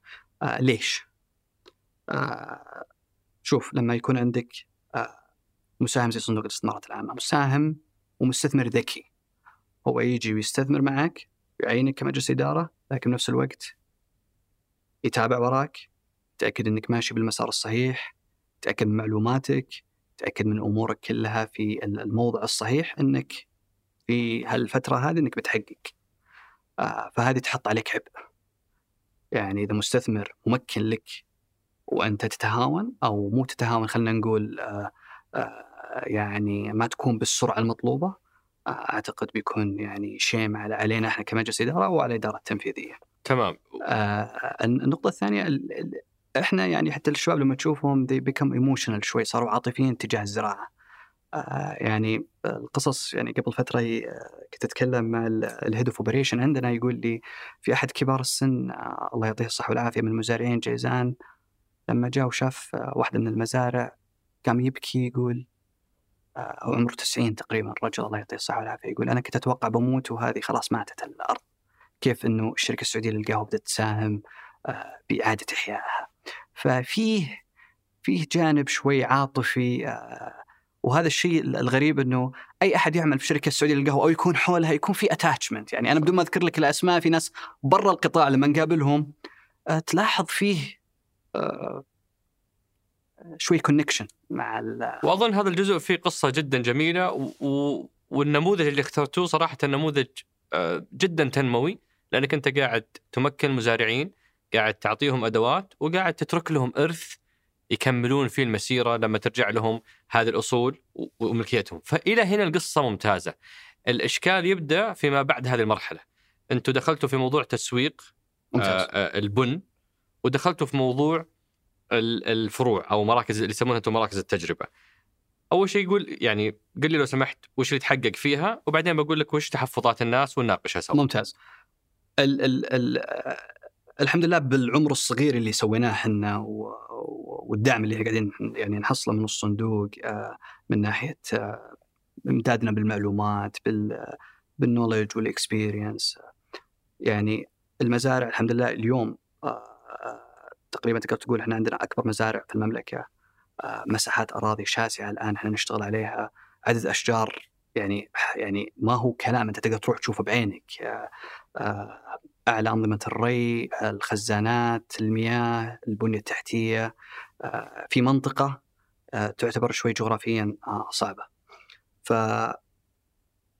لما تيجي وتناظر طيب هذا في, في ال upstream، إيش سوينا في ال midstream؟ آه، اليوم إحنا في عندنا مصنع آه، آه، ل- لتحميص وتغليف القهوة على أعلى المعايير تحت ال- البناء. نتوقع إن شاء الله نهاية السنة هذه بيفتتح بإذن الله. هذا بيخدم كل من يعمل في القطاع سواء المزارع ما يبغى يعني مثلا يقول ما أبغى أبيعك يا عمر.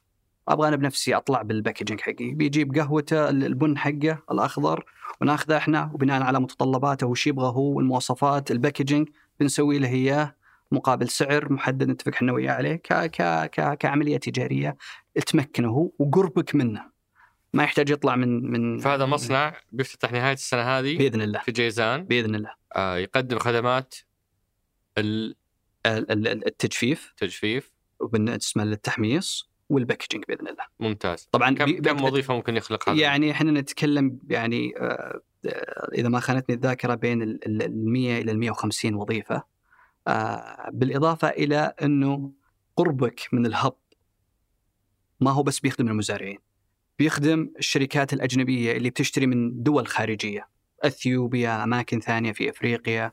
آه، بنكون إحنا نقدر نساعد إنه نسوي له التحميص، نسوي له ال- ال- ال packaging، نرتب له ال- ال- ال- المنتج النهائي we can ship it on behalf of him إلى أي customer يبغاه وهذا موجود في في أماكن. ثانية في دول العالم. وش في غيره في ال midstream؟ في في ال midstream إحنا mainly على ال- المصنع نتكلم وهذا المصنع طاقته ترى مو صغيرة يعني إحنا نستهدف إنه يكون حوالي 27 ألف طن من البن الأخضر.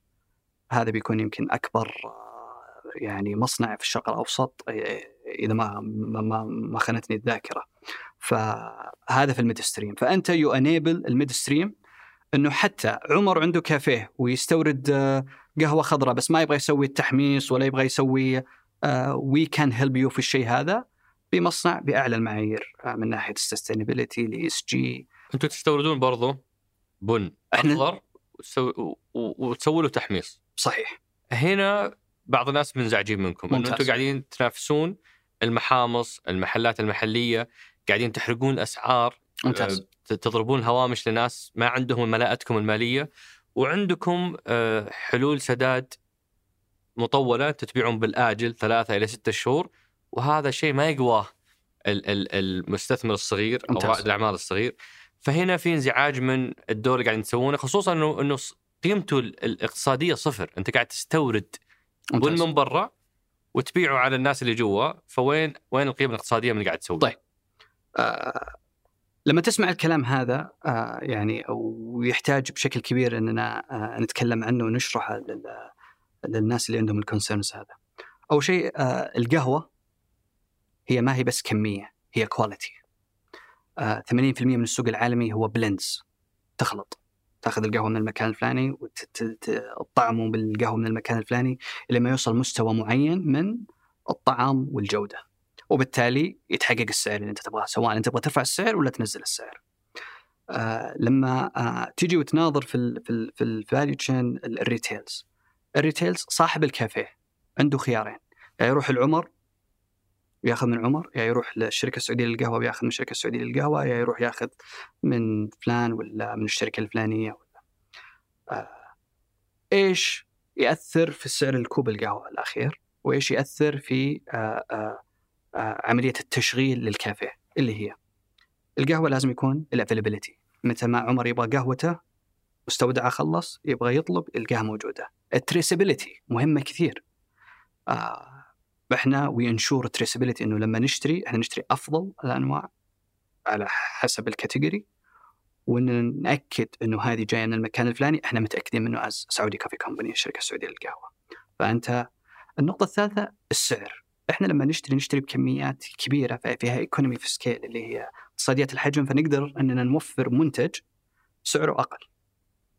ف ما تقدر تقول إننا إحنا قاعدين ننافس قد ما تقول إحنا قاعدين enable ولا نمكن هالمستثمرين الصغار اللي هو ما عنده القدرة إنه يركب الطيارة ويروح يدور في إثيوبيا ولا في البرازيل ولا في كولومبيا ويقابل المزارع هذا. مكنت مجموعة مستثمرين صغار وضريت مجموعة مستثمرين مم- صغار آخرين. ممتاز. لما تيجي وتناظر اللي يستوردون إحنا نستورد إذا تناظر السوق السوق 80 ألف طن في المملكة. آه 45 ألف طن منه تقريبا حوالي أكثر من ال ال- 50% بشوي. هذا الجرين بينز ال green beans منه 20% بس هو ال specialty اللي إحنا نشتغل فيها الآن. فحجمنا إحنا السوق نفسه لما تجي وتناظره من هال green beans في ال specialty آه تقريبا عندك يمكن جهة واحدة اللي مستحوذ على 30% وعندك 70% fragmented كل عنده كمية بسيطة. أنتم هالجهة ال- اللي مستحوذه لا لا لا لا آه. أحد ثاني من من, ال- من القطاع الخاص.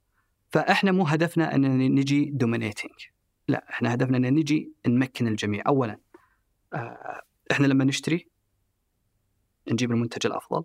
ثاني شيء إحنا أصلا نجيبه بهدف آه، مهم إنه make sure إنك sustainable value chain كامل. انها ال- ال- ال- ال- ال- العجلة تدور على كامل القطاع كامل. آه، وبعطيك مثال. ومهم كثير للجميع إنه يفهمها هنا. آه، لما تشتري القهوة single origin اللي هي مصدر واحد أو blend ال single origin أغلى من ال blend في بعض الأحيان.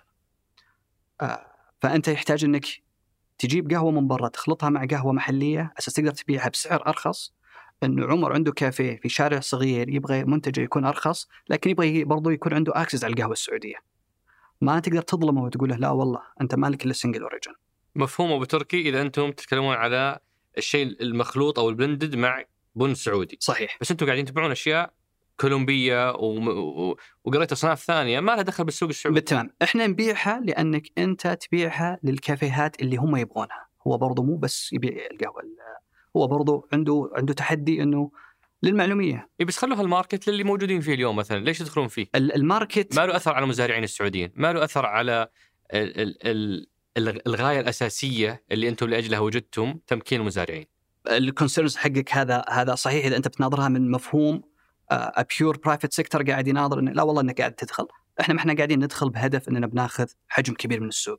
إحنا داخلين على أساس we set ال scene من ناحية quality أنا متأكد لو تتكلم مع بعض ال مع بعض أصحاب الكافيهات اللي عانوا تحديات كبيرة من استيراد القهوة من برا أو تعاملوا مع بعض. في بعض الأسماء في المملكة ما شاء الله في ال mid-stream ممتازة يعني يستوردون لكن في البعض عنده تحديات إنه يأثر على القطاع. أنت آخر شيء تبغاه إنه تكون عندك value chain بدايته طيبة mid-stream طيب ثم ال bottom line شوي في حوسة تقدر تسميه. فإحنا مو هدفنا ان نجي آه آه أنا عارف إنه مو بهدفكم بس السلوك يؤدي إلى ذلك. لا لا لا يعني يعني قصدي عفوا أبو تركي لما أنت تستورد هذه الأشياء وتبيعها ب- بالآجل ولأن عندك كميات فأنت تقدر تبيعها بسعر أقل أنت بشكل غير مباشر ضريت كل اللي في السوق. الكواليتي قصة مختلفة أنت تقدر تتفق مع وزارة الزراعة على معايير في الاستيراد على اشتراطات معينة بدون ما تحتاج إنك أنت تدخل وتشتري بنفسك وتبيع في السوق لأنه هذه منطقة اليوم في ناس قاعدين يترزقون منها ودخولك لها ما يخدم الهدف الأساسي بل يضر هذه الشريحة. طيب خلني النقطة اللي أنت قلتها البيع بالآجل البيع بالآجل بيساعد إنه ال market يكبر هذا أول شيء آه أنت ما أنت بداخل بشيء آه قاعد تنافس فيه القطاع جايب شيء آه آه extraordinary بالعكس ليش ما يبيع الجميع بال- بالآجل ليش لا هذا هذا لأنه ما عندهم رأس مال زيكم. بالتمام في في كم اي رأس مالكم مليار؟ آه، إحنا رأس مالنا مليار مليار. لكن لكن أغلب اللي في السوق أو كل اللي في السوق اي بس إحنا إحنا. رأس مالنا مو رايح إحنا ثلاث شركات في شركة واحدة. إحنا عندنا الزراعة وهي تعتبر عندنا ال mid-stream عندنا ال downstream يعني إذا أنت بتناظر بس بال bottom line فالهدف من من الاستيراد الاستيراد على كميات بسيطة جدا. يعني ترى حتى اللي قلت لك عنه اللي عنده 30% إحنا يمكن استيرادنا في 23 ما يجي ولا عشر اللي هو يسويه. ف بس إنه يلخبط السوق بتركي يعني أنت أنت لو بس واحد يبيع بسعر معين حتى لو كميته 10% هذا حاسلك السوق كله. طيب هي pros and cons خليني أعطيك إياها. وش ال benefits اللي صارت للقطاع نفسه؟ إنه أصحاب ال- الكافيهات صار عندهم شوي مصدر موثوق وأرخص. بالتمام. فأنت تساعد إنه في efficiency وفي تحسن يصير. يصير الكل يتنافس على إنه يا أنافس بال quality يا أنافس بالسعر يا أنافس بالخدمة يا أنافس. فهنا تجي النقطة. لكن ثق ثقة تامة ما هو آه فيها أي نوع من ال- ال- ال- ال- ال- المنافسة مع القطاع الخاص بالشكل اللي يمكن إنه وصل لك لك.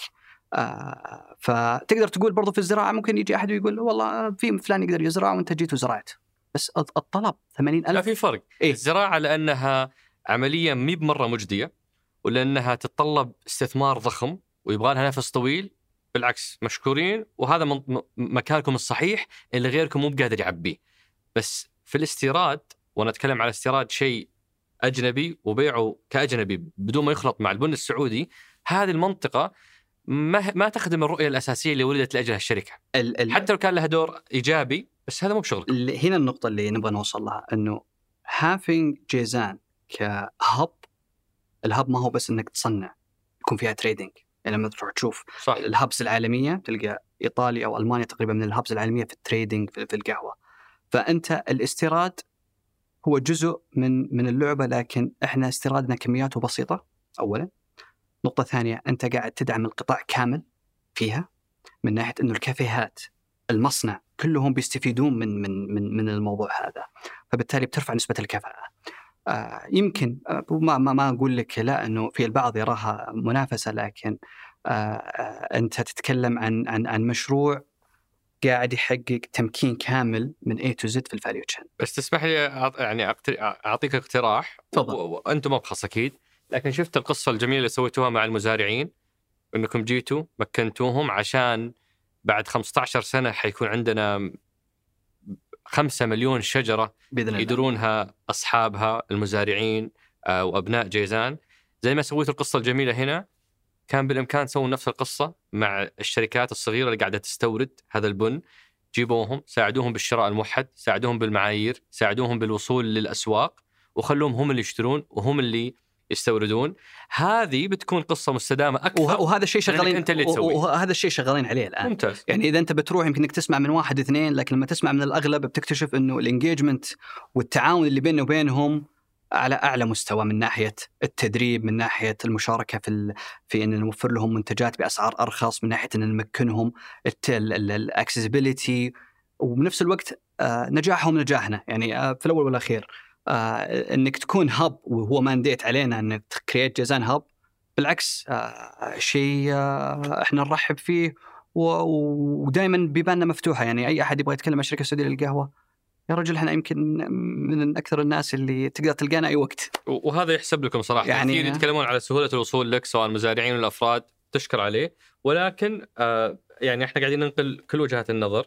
هذا مثلا على على طاري ال mid-stream أو ال- المنطقة المنتصف في سلسلة القيمة. هذا يقول أنا مقهى مشهور في الرياض. جت الشركة السعودية للقهوة عرضوا بن علينا نشتريه. رفضنا. راح راحوا قدموا عرض لموظف الجودة عندنا زادوا راتبه 50% وشغلوه مندوب مبيعات وهو ما يعرف شيء بالمبيعات يعني زيادة تكاليف عليهم وفي نفس الوقت تعطلوني ولا استفادوا من كفاءة هالشخص وحطوه في مك... لأنهم حطوه في المكان غلط.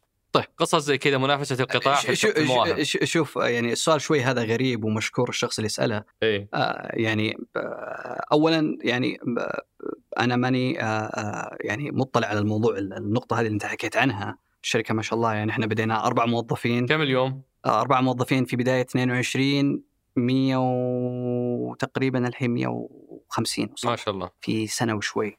آه، وطالعين إلى 300 في نهاية 24 وما ما شاء الله. الله. يعني النمو كبير. لكن آه، ما في موظف يتوظف في العالم آه، إلا هو عنده رغبة إنه يطلع من مكان لمكان. فيعني لا تسمع القصة دائما من من جهة واحدة على قولتهم يعني. إلا ما تعطيه 50% زيادة أكيد آه، يمكن هو مدفوع له أقل من من من الماركت بعد. أنت يعني آه، في الأول والأخير أنا ما أقدر أحكي لك عن النقطة هي ده لكن أقدر أقول لك إنه كل شخص يعني أنت لازم تسمع القصة لكن آه، إذا فيها آه، أي آه، بس أقصد كمبدأ آه، إنكم شركة تمكنون القطاع هل ضمن سياسات الموارد البشرية أنكم مثلا ما تستقطبون من ال- ال- الشركات الصغيرة تستهدفون تأهيل خريجين جدد وتنميتهم وتطوير قدراتهم؟ إحنا نسوي لأن هذا الطريق الأقصر إنك تأخذ ناس جاهزين لأن عندك فلوس أكثر. بالتمام لكن بس لا- هذاك الطريق الأطول اللي بي بي بيكب في السوق موارد شوف. آه، تفيدكم وتفيد غيركم. يعني أنت لو تجي تتكلم معنا ترى إحنا ما إحنا من الشركات اللي آه، آه، يعني خلينا نقول شوي راهين في الرواتب. رايحين في الرواتب. شادن عليهم أنت، أقيشر ك- شوي. كلمتك لا والله. مدري وين سامع الكلام هذا أنت. لكن خليني خليني أقول- آه، ب- محمد قاعد يضحك. محمد قاعد يضحك. قاعد يضحك. شكله شكله طالب زيادة أتوقع. يستاهل؟ والله يستاهل. هم هم يعني شوف الحق يقال يعني آه، إحنا من الكوب وترجع backward إلى المزرعة. 100% سعودي. والنعم يستاهل. وانت رحت وشفت بعينك والله من المزرعة فخور, فيهم كلهم والله. فالحمد لله هي هي تجربة إنك مو بس تشرب قهوة هي قهوة مسواه بآيادي سعودية و... ويمكن لو تروح وتشوف الشباب وال- والشابات اللي معنا واللي إحنا فخورين فيهم جدا يا آه يعني كل من دخل ال experience center ولا راح للمزارع وقابلهم آه إلى درجة المزارعين اللي إحنا نتعامل معهم آه ي- يكلمونا بعض الأحيان ويحاول يعني ما ودي أقولها لكن إنه يرسل رسالة إنه ترى فلان وفلان ممتازين انتبهوا لهم وكذا. يعني يبين لك كيف التناغم بين المزارع وبين فريق العمل عندنا. آه السوق آه يعني إذا في شخص بيطلع من مكان لمكان أنت بعد آه أنت ما تقدر limit yourself على بس ناس fresh graduate إحنا ناخذ fresh graduate وندرب. إحنا حتى ندرب الناس في آه في ال value chain في كافيهات في آه roasteries يمكن شوي أختلف معك تركي اسمح لي. تفضل. ودي صدرك يتسع اليوم بالنسبة للشركات الصغيرة المتوسطة خروج موظف واحد ممكن يكسره ممكن ينهيه. موظف واحد لأنه هو عنده كل اللي عنده ثلاثة. ما ما. الرجال يقول لك آه 50% إنه- زيادة لا لا يقول لك إنه ما عنده خبرة وما عنده شيء وما يعني لا لا يقول خبرته ممتازة في الجودة إيه. حطيتوه في المبيعات منطقة مختلفة فاللي اقصد أبو تركي أوصي والأمر لكم وأنتم مبخص إنه على أقل تقدير موضوع ال head hunting من الشركات المحلية انه يكون له policy داخلي صحيح. عندكم لأنه لأنه طريق أسهل بكثير أسهل شيء تسوونه أنتم بمواردكم تجون تلقطون لي في السوق ثم فجاه كسبنا شركة كويسة وترى وخسرنا لا، لحظة. عشرات رواد لحظه الأعمال. لحظة آه، نقطة مهمة. إحنا في ناس يعني بدوا يطلعون من الشركة يروحون يشتغلون في في أماكن ثانية وهي هذا طيبة. القصة اللي نبغاها. هنا هنا اللي تبغى أنت أنت لأنه خروج واحد من شركه السعودية قهوه ما راح يكسرها بس خروج واحد من شركة صغيرة ممكن ينهيها. عندنا ناس طلعوا من الشركة وراحوا أماكن ثانية. أنت أنت تتكلم عن إنك تكون زي ال ال إحنا وأنا كنت أتكلم مع الأخوان في ال HR turnover شيء طيب في الشركة إذا هو في مستويات معينة.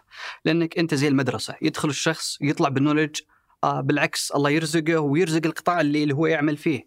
ف ف فهي أنت تأخذها يعني in and out لا تناظرها بس من جهة واحدة. لكن أتفق معك يمكن يمكن هذه نقطة آه آه بس أنا أحتاج أشوف ال case إيش هي آه وهي كمبدأ عام وهي عام. وش دور الشركة في تمكين المواهب داخل رواد الأعمال بدل من مزاحمتهم عليها وأكيد إنكم بتراعونها لأنكم آه، هذا المبدأ الأساسي اللي أنتم جيتوا عشانه إنكم تنمون القطاع وتمكنونه صحيح. آه، بعد المنطقة المنتصف هذه اللي هي أنتم تمارسون فيها دور من خلال المصنع ومن خلال استيراد وبيع التجزئة أو بيع الجملة نجي لآخر جزء من الحكاية اللي هو مراكز آه، ال experience اللي هي الفروع.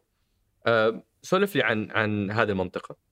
آه، طبعا جزء من ال- ال- ال- الفكرة إنه مو بس زراعة وتحميص وفي منطقة التصنيع في ال- في ال- في ال value chain. أنت تحتاج برضو كيف تسوق القهوة. كيف القهوة السعودية تكون موجودة في في أماكن مختلفة من العالم. كيف عمر لما يجلس مع شخص في أوروبا ولا في أمريكا يكون في خيار آه، قهوة من الدولة الفلانية بدون ذكر أسماء أو من المكان الفلاني ولا من المكان الفلاني تكون القهوة السعودية واحدة من الخيارات اللي آه، تكون متوفرة. آه، هذه إحنا بدينا فيها عن طريق ال experience center، ال experience center إحنا مسوينه بهدف إنه you create ال exposure. عمر يدخل يشوف المزارع ويشوف القهوة ويشوف ال culture اللي اللي في منطقة جنوب المملكة آه، ومنها خلاص تبدأ resonate عنده. آه، يعني حتى بالأرقام آه، في البدايات آه، في الأجيال ال- ال- ال- يعني ال- الفئات العمرية الصغيرة في كثير ما كانوا يعرفوا انه في قهوة في في المملكة أصلا. الناس تعرف كولومبيا، برازيل، إثيوبيا إثيوبيا بس خلاص يعني ما ما كانوا يدرون. يعني لدرجة في ناس كانوا يدخلون عندنا في في ال experience center ويتفاجئ يعني انه إنه في قهوة في جنوب المملكة. فهنا تجي نقطة أهمية إنك حتى ال valuation you have to make sure إنك قاعد تسوي marketing إحنا على مستوى الشركة السعودية للقهوة وعندك جازين ك brand. الشركة السعودية للقهوة تسوي marketing للقهوة السعودية. سواء الكافيه أنت تشتريها ولا تجيبها من مكان معين من المملكة، سواء قهوة من الشركة السعودية للقهوة عن طريق جازين، سواء من X Y Z من الناس، فهذه على المستوى ال- جازين لما تسوي marketing تسوي جازين لل brand حقتها زي زي ما حكينا عنها اللي هي انه انه إنه to have يعني قنوات آه، فهنا تجي إحنا we spend يعني good amount of money على على ال marketing آه، آه، مشاركاتنا داخل وخارج المملكة يعني لو تروح أي مكان تشوف Saudi Coffee Company آه، تشوف المنتج ال experience center افتتح في منتصف نوفمبر منتصف 2000. نوفمبر و23 آخر الأرقام يعني أنا كنت أتكلم أنا والشباب قلت أعطوني إلى أمس في شهرين زاروا فوق 65 ألف شخص. ترى الرقم ما هو بسيط. هذول ما ما عنا وراح ودخل الحي الدبلوماسي ودخل الكافيه إلا عنده آه آه والحقيقة إنه تنفيذ الفرع كان رائع جدا. آه، ال- الفرع يحكي بطريقة غير منطوقة حكايتنا تراثنا ثقافتنا ال- ال- ال- القهوة السعودية ال- المزارع الجيزانية. كل هذه كانت منفذة بطريقة رائعة في المكان لكن يظلون كثيرين يقولون لا تزحمونا وش رأيك؟ آه نرجع للنقطة اللي أنا قلت لك إياها مرتين وهذه المرة الثالثة. اي أنت قاعد تسوي experience center اللي بيزاحم ما راح يزاحم ب experience center راح يفتح له 60 70 فرع عشان يقدر يكون make sense إنك commercially viable مستحيل تلقى واحد بيزاحم ب experience center كم عدد الكافيهات في, في الرياض؟ العدد ضخم يعني في كل شارع بتلقى آه، في عدد كبير ف آه، إنك تجي وتقول أنت قاعد تزاحمني ب experience center وفي مكان أنت رحت بنفسك وشفته location آه، كتكلفة ك يعني تواجد فار كثير كم فرع بيكون في الرياض؟ يعني إحنا ما ما أتوقع نتجاوز اثنين experience center ثلاثة experience بالكثير في الرياض. يعني إحنا يمكن نستهدف واحد إن شاء الله الفترة الجاية في experience center في المنطقة الغربية في جدة وواحد في الدمام وبعدين نطلع دبي باريس لندن آه، نيويورك إن شاء الله. طيب بس استاذنك بما إنك قلت بتفتحون فرع في في في جدة هذه رسالة من أحد المستثمرين في جدة إيه. فارس التركي إيه. أبو رعد يا أخي هم قالوا ما حينافسوا الشباب في ال coffee shops هم جايين ينهضوا بصناعة القهوة في السعودية كصناعة كزراعة البن حقنا نبغى يكون بن عالمي زي الإثيوبي زي الكولومبي. يا أخي الآن أنا رحت إيش اسمه ده البجيري فاتحين coffee shop يبيع حلا ويبيع coffee وجلسات والقهوة الكيسين القهوة كده على الطرف كده. يا أخي غلط يا أخي غلط والله غلط. ينافسوا الشباب ويخشوا يعملوا كافيهات. هم يعملوا mega store تبيع قهوة بس ما يبيعوا حلا يا أخي اللي يبيع حلا ويبيع شوكولاتة ويبيع لي جلسات والناس تجي تجلس وتروق هذا coffee shop هذا غير التوجه اللي هم نازلين عشانه. ليش كده؟ هذا سؤال منطقي ويعني لازم يجاوب عليه بصراحة ولا يقفل المحل ده الصغير أيوه كان صغير لكن أنا ما كان معايا. يا أخي كان الشباب أولى إنهم يفتحوا هذا المكان. بدل هو. طيب هو ما يدري يكون الفرع الجاي في جدة. فالآن مم. نبشر إنه الفرع الجاي في جدة. يعني ال- ال- ال- الأخ الكريم ال concerns حقه آه، إحنا ما إحنا جايين ننافس. لو ننافس ما راح نسوي لنا experience center ونحط 500 متر ولا 600 متر. لو بننافس آه، نافسنا أنت الآن تجي وتقول تقول أنتم آه، عندكم قدرة مادية. اللي بينافس ما راح ينافس ب experience center اللي بينافس بينافس chain كاملة من الفروع. وهذا الشيء إحنا يعني أكد لك وأجزم لك الصندوق أصلا ما راح يسمح لنا حتى لو بغينا إن ننافس القطاع الخاص. فثق ثقة تامة يعني. آه بعض الناس يكون emotional شوي. يعني أصلا it doesn't make sense يعني. أدنى مستثمر صغير يقدر يفتح له ثلاث فروع فرعين على طول وأنت عارف الشيء هذا. ف آه يعني آه وبالعكس يعني بس يعني أنا شرحت لأبو لأبو رعد نفس القصة. قلت له تراهم هم ملتزمين بفرع واحد في المدينة.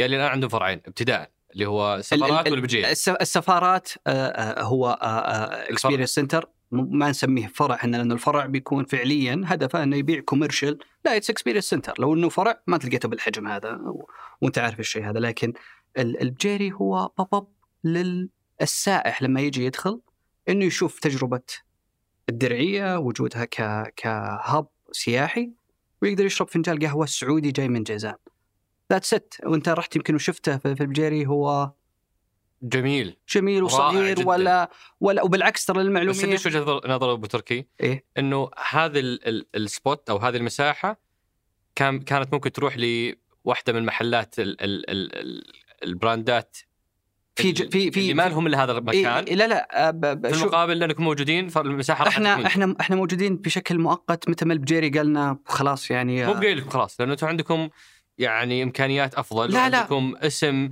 له ارتباط و sister company هم شوف- شركة شوف- شقيقة شوف. لكم إحنا إذا في أحد أنا أعتقد شخصيا. وأنا أتكلم عني شخصيا رأيي الشخصي إنه إذا في أحد بيجيب قهوة سعودية وبيلتزم إنه يقدمها في في البجيري في المكان بالطريقة اللي تنقل تاريخنا بالعكس أنا أعتقد مرحب وبالعكس يعني وت- وترى للمعلومية إحنا أخذناه من من جهة ثانية خلصوه وتركوه وجينا نتكلم عن قلنا إذا ما في أحد بياخذه إحنا بناخذه. يعني ترى أنا ما يعني آه، آه، النقطة وما فيها إنه to celebrate Saudi coffee إنك الأجنبي لما يجي ما هو معقولة بيدخل بس بيشوف ال brands عالمية موجودة وما يلقى قهوتنا موجودة في المكان. يعني صراحة بتكون شوية ال- ال- النقطة وهنا مثلا أبو- أبو تركي يعني البعض كانوا يقترحون يقولون في مفهوم ال collaboration أو التعاون. ماذا لو شركة القهوة السعودية في هذا الموقع المميز في المطار في X في Y Z تبدأ تسوي تعاونات ليش ما ليش برجع لك؟ طيب. المكان هذا مع وكف collaboration أو تعاون بين شركة الق- القهوة السعودية ووكف أنتم هنا تحطون لهم المتطلبات والاشتراطات. تعالوا قدموا الخدمة. إحنا بندعمكم بالبن السعودي بندعمكم بالمعايير حقتنا. تدري وفي المطار مع مع تدري شركة تدري لو. تسوي تدري لو تسوي كذا؟ يمكن بعطيك أنا من الم- المفهوم اللي من بعض الأخوان الله يعني يمسيه في الخير الأخ آه، التركي اللي تو تحكي عنه. يعني آه، ممكن يجي أحد ثاني ويقول ليش أنت اخترت آه، فلان؟ حطيته في المطار. ليش ما اخترت الثاني؟ ليش ما اخترت الثالث؟ فبتدخل أنت still يعني ال- آه، خلق ال- الأسئلة بيستمر ما راح يوقف. أنت بس تشيلها من جهة وتلبسها قبعة أخرى الجهة الثانية. آه، ما تقدر تتعامل مع واحد بالحالة ولا اثنين ولا خمسة ولا عشرة لأنه ما شاء الله ال brands اللي موجودة داخليا بالمملكه كم؟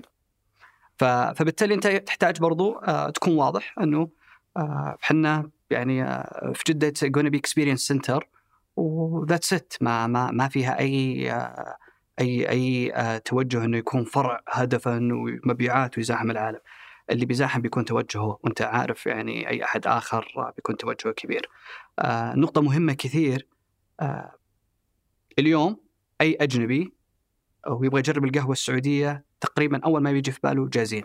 ليش جازين بس؟ المفروض إحنا ودنا نتعامل مع مع قهاوي ثانية إنه they promote Saudi coffee كمنتج. وهذه بالعكس آه، الزملاء في الشركة شغالين ليل نهار. محمد يعني هو والشباب في في ال- في المبيعات وفي ال retail كل يوم ما شاء الله قاعدين يوقعون مع بعض الشركات بدون ما نذكر أسمائها المحلية ال- الدعمها. وبما إنك تتكلم على موضوع ال- ال- الدعم بالقهوة السعودية ليش كل الأكياس عندكم blended أو مختلطة؟ يعني ما في بن سعودي. إلا فيه. في عندنا الخيالة مثلا أيوه. موجودة الخضراء اللي تلقى عليها. هذه 100% single origin لكن تجي وتقول اللي بيجي يشتري وبيتذوق يقول لك والله هذا سعرها غالي شوي علي لأنها single origin فأنت you blended أساس إنها تكون في متناول يده وبنفس الوقت عندك النقطه الأخرى المهمة إنه كميات الإنتاج الكميات الإنتاج قليلة. لسه. إحنا مع الوقت إن شاء الله إنتاجنا لما يرتفع أكثر وأكثر نبدأ ال percentages تصير أكثر وأكثر آه ومنها بيساعد إن ال single origin يرخص آه مو دائما ال single origin آه معناها إنه ال quality عالية ومو دائما إنه يعني هي بعض الأحيان تكون كذا بعض الأحيان تكون كذا آه، مجموعة من أسئلة الأصدقاء أبو تركي ممكن نختم فيها الحوار متعلقة ب آه، ليش بس جيزان؟ في ناس هذا واحد من أصدقائنا في نجران يقول جربنا زراعة البن عندنا ماشية بس نحتاج دعم نفس الشيء عسير والباحة فوش المنطقة الجغرافية اللي ممكن تشتغلون فيها آه، على المدى المتوسط والبعيد؟ ممتاز آه آه، يعني آه عشان نجاوب السؤال هذا وسؤاله في محله سؤال جدا ممتاز آه إحنا لما جينا وشفنا سوق المملكة من ناحية الإنتاج في القهوة آه تقريبا حوالي 70 ل 75% في جيزان من إنتاج القهوة. فكان من المنطق إنك تبدأ فيه.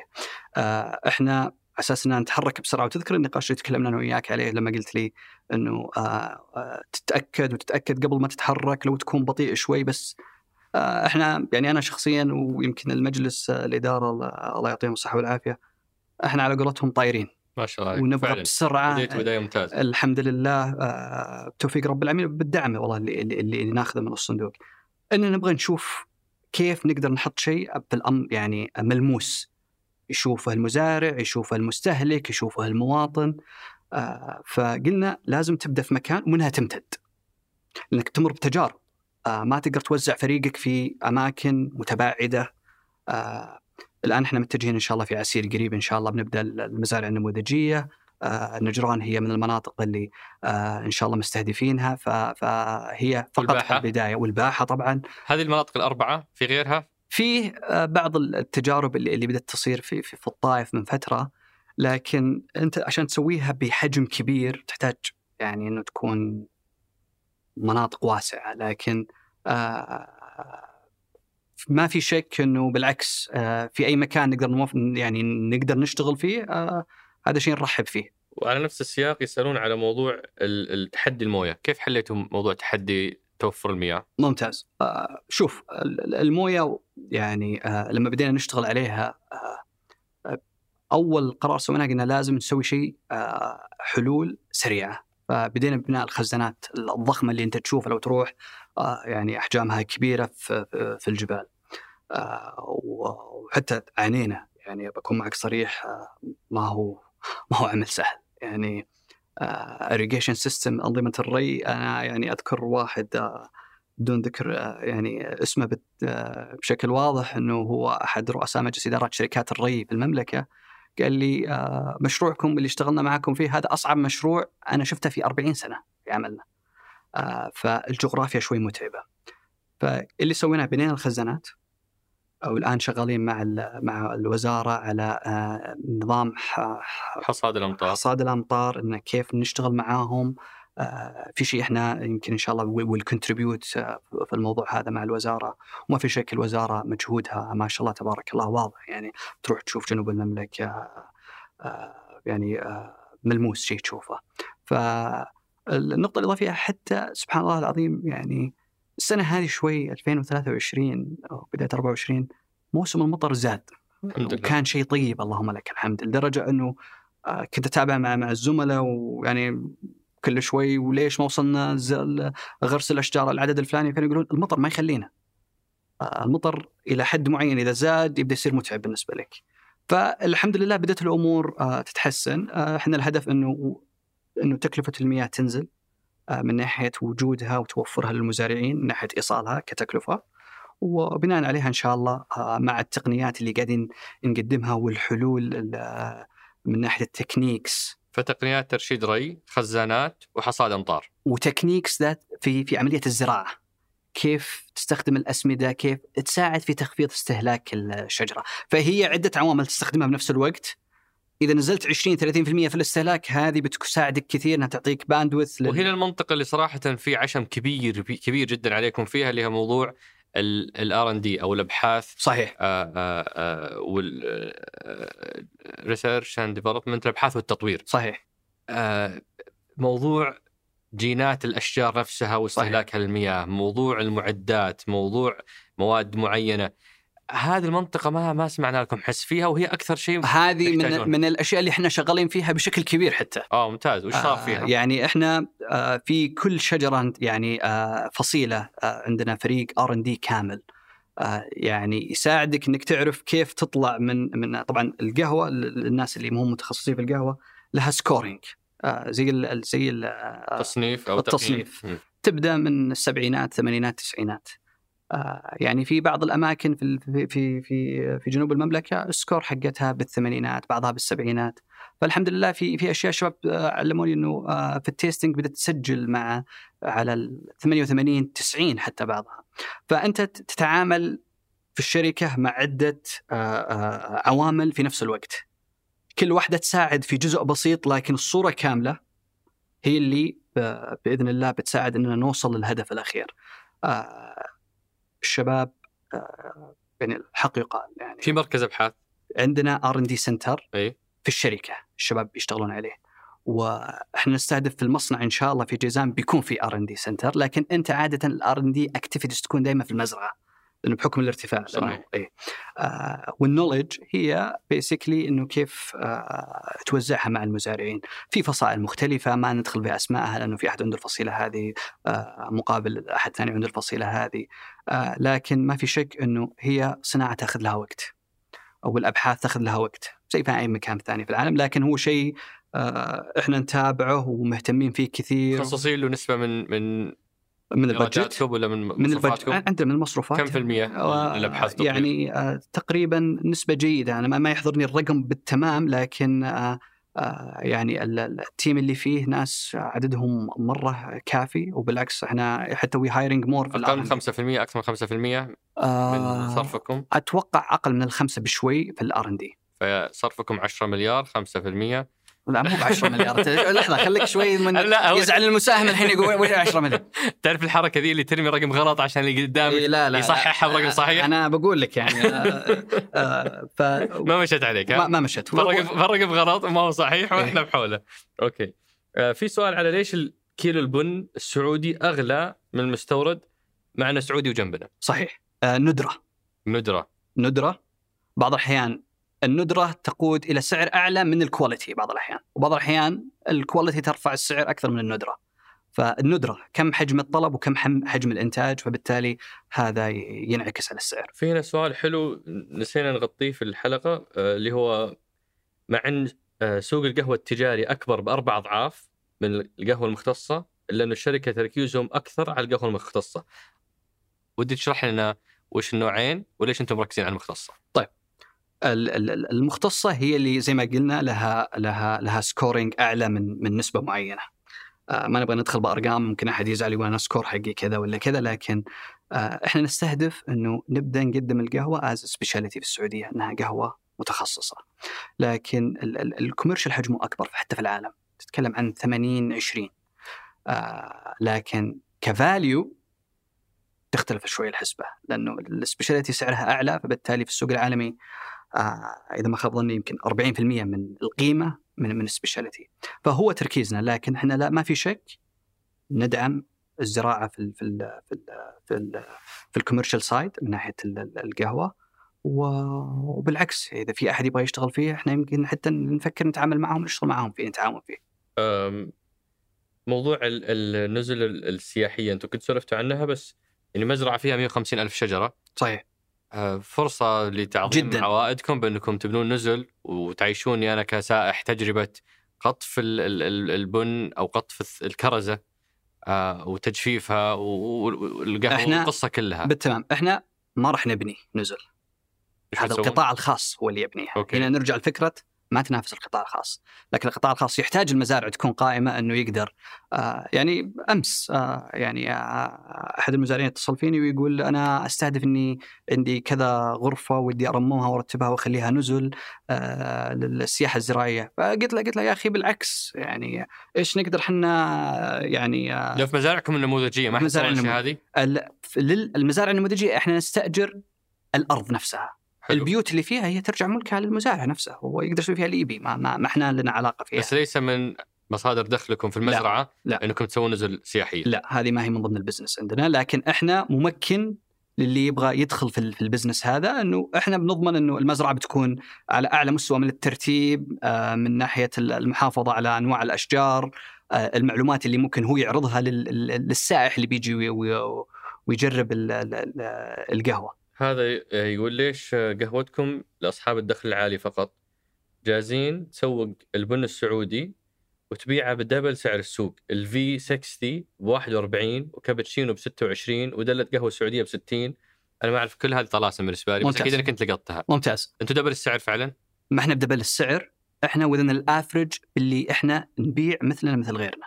يعني أنت لما تيجي وتناظر ال market إحنا في تقريبا في المتوسط. في ناس أعلى مننا في ناس أدنى مننا. لكن انت تتكلم مرة ثانية على نوعية القهوة تتكلم عن ال experience center فهنا تجي الفروقات.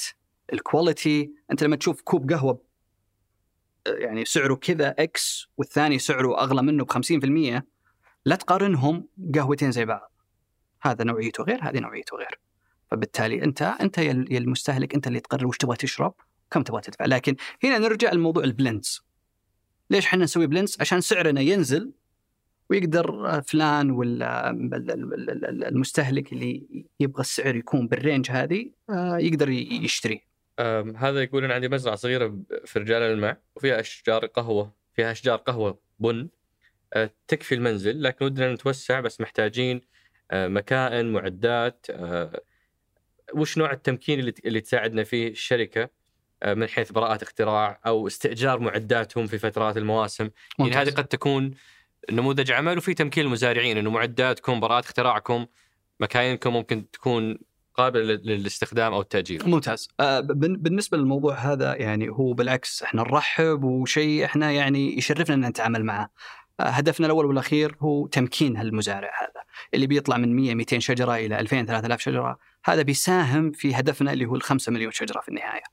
آه، فبالعكس يتواصل معنا وإحنا آه، نشوف كيف نقدر نساعده من ناحية الار ان دي، من ناحية أفضل الممارسات، من ناحية آه، ربطه حتى في جهات ثانية تعمل في القطاع من ناحية الدعم اللي يجي من الحكومة من من جهات حكومية أخرى.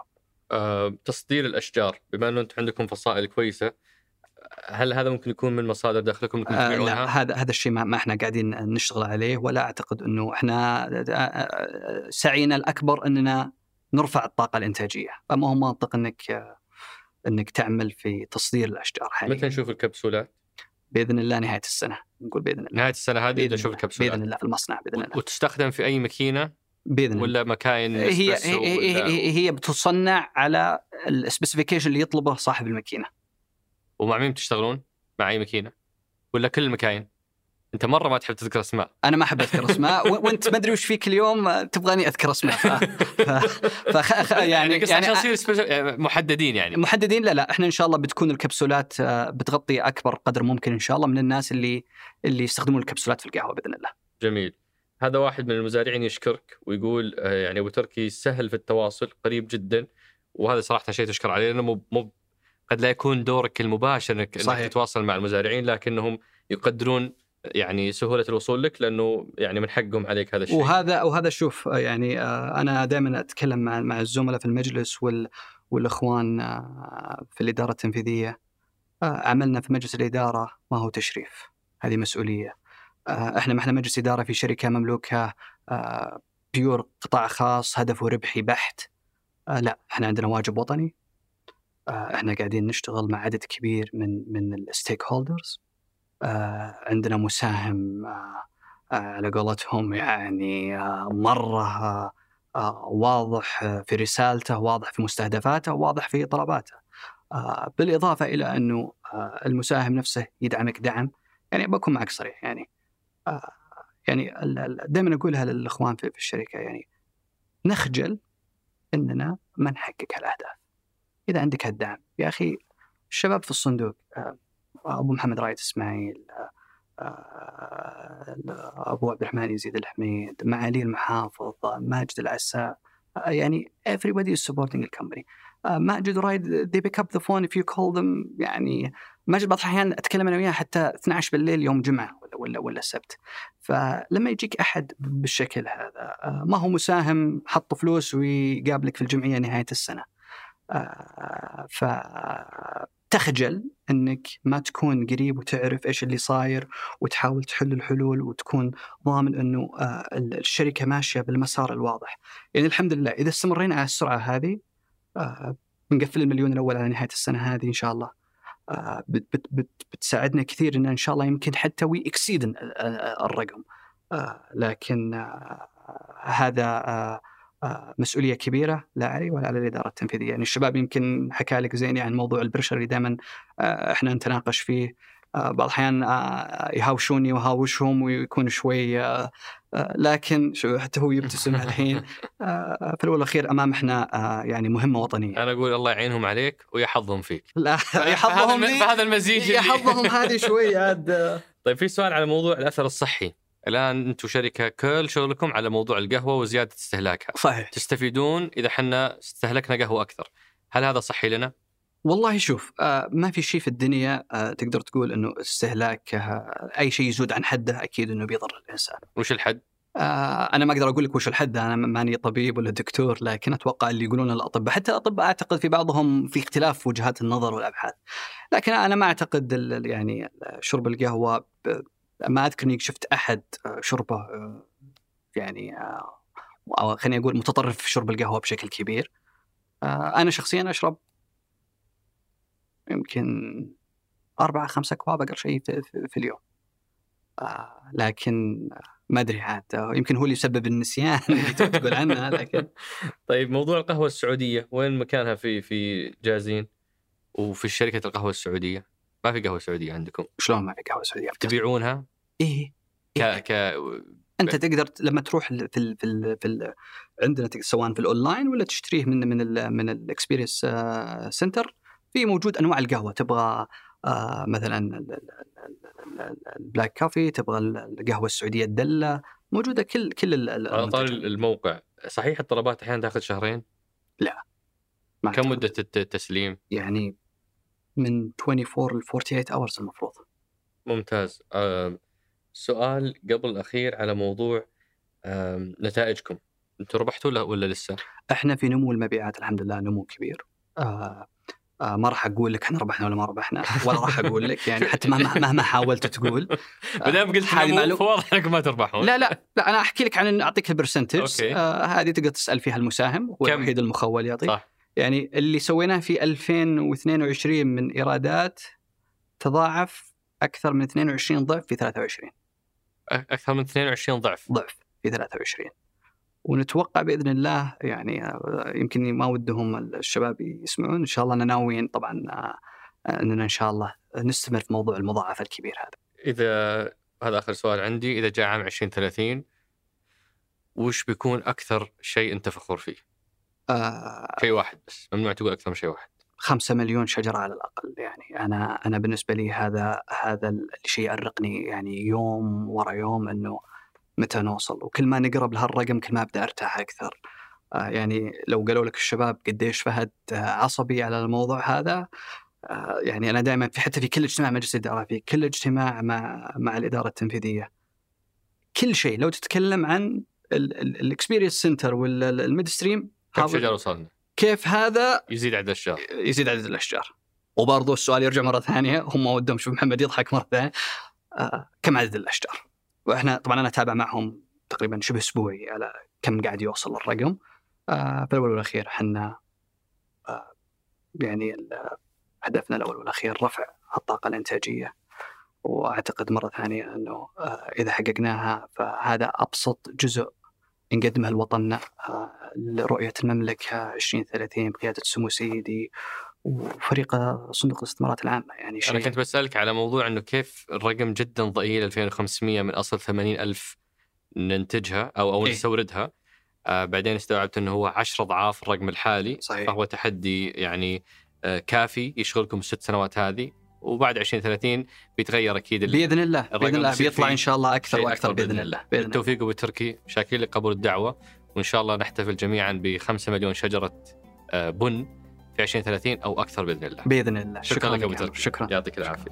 شكرا. لكم. شكرا لفهد القصير في إعداد وإنتاج هالحلقه ياسر الغانم في اداره التصوير وفي الإضاءة إسماعيل شوقي ياسر كدشة. وفي تسجيل الصوت عبد العزيز المزي وفي التحرير مرام الضبيبان وفي الهندسة الصوتية محمد الحسن وفي إدارة الإنتاج عبد المجيد عمر وفي الإشراف على الإنتاج غيداء التميمي هذا بودكاست سقراط أحد منتجات شركة ثمانية للنشر والتوزيع.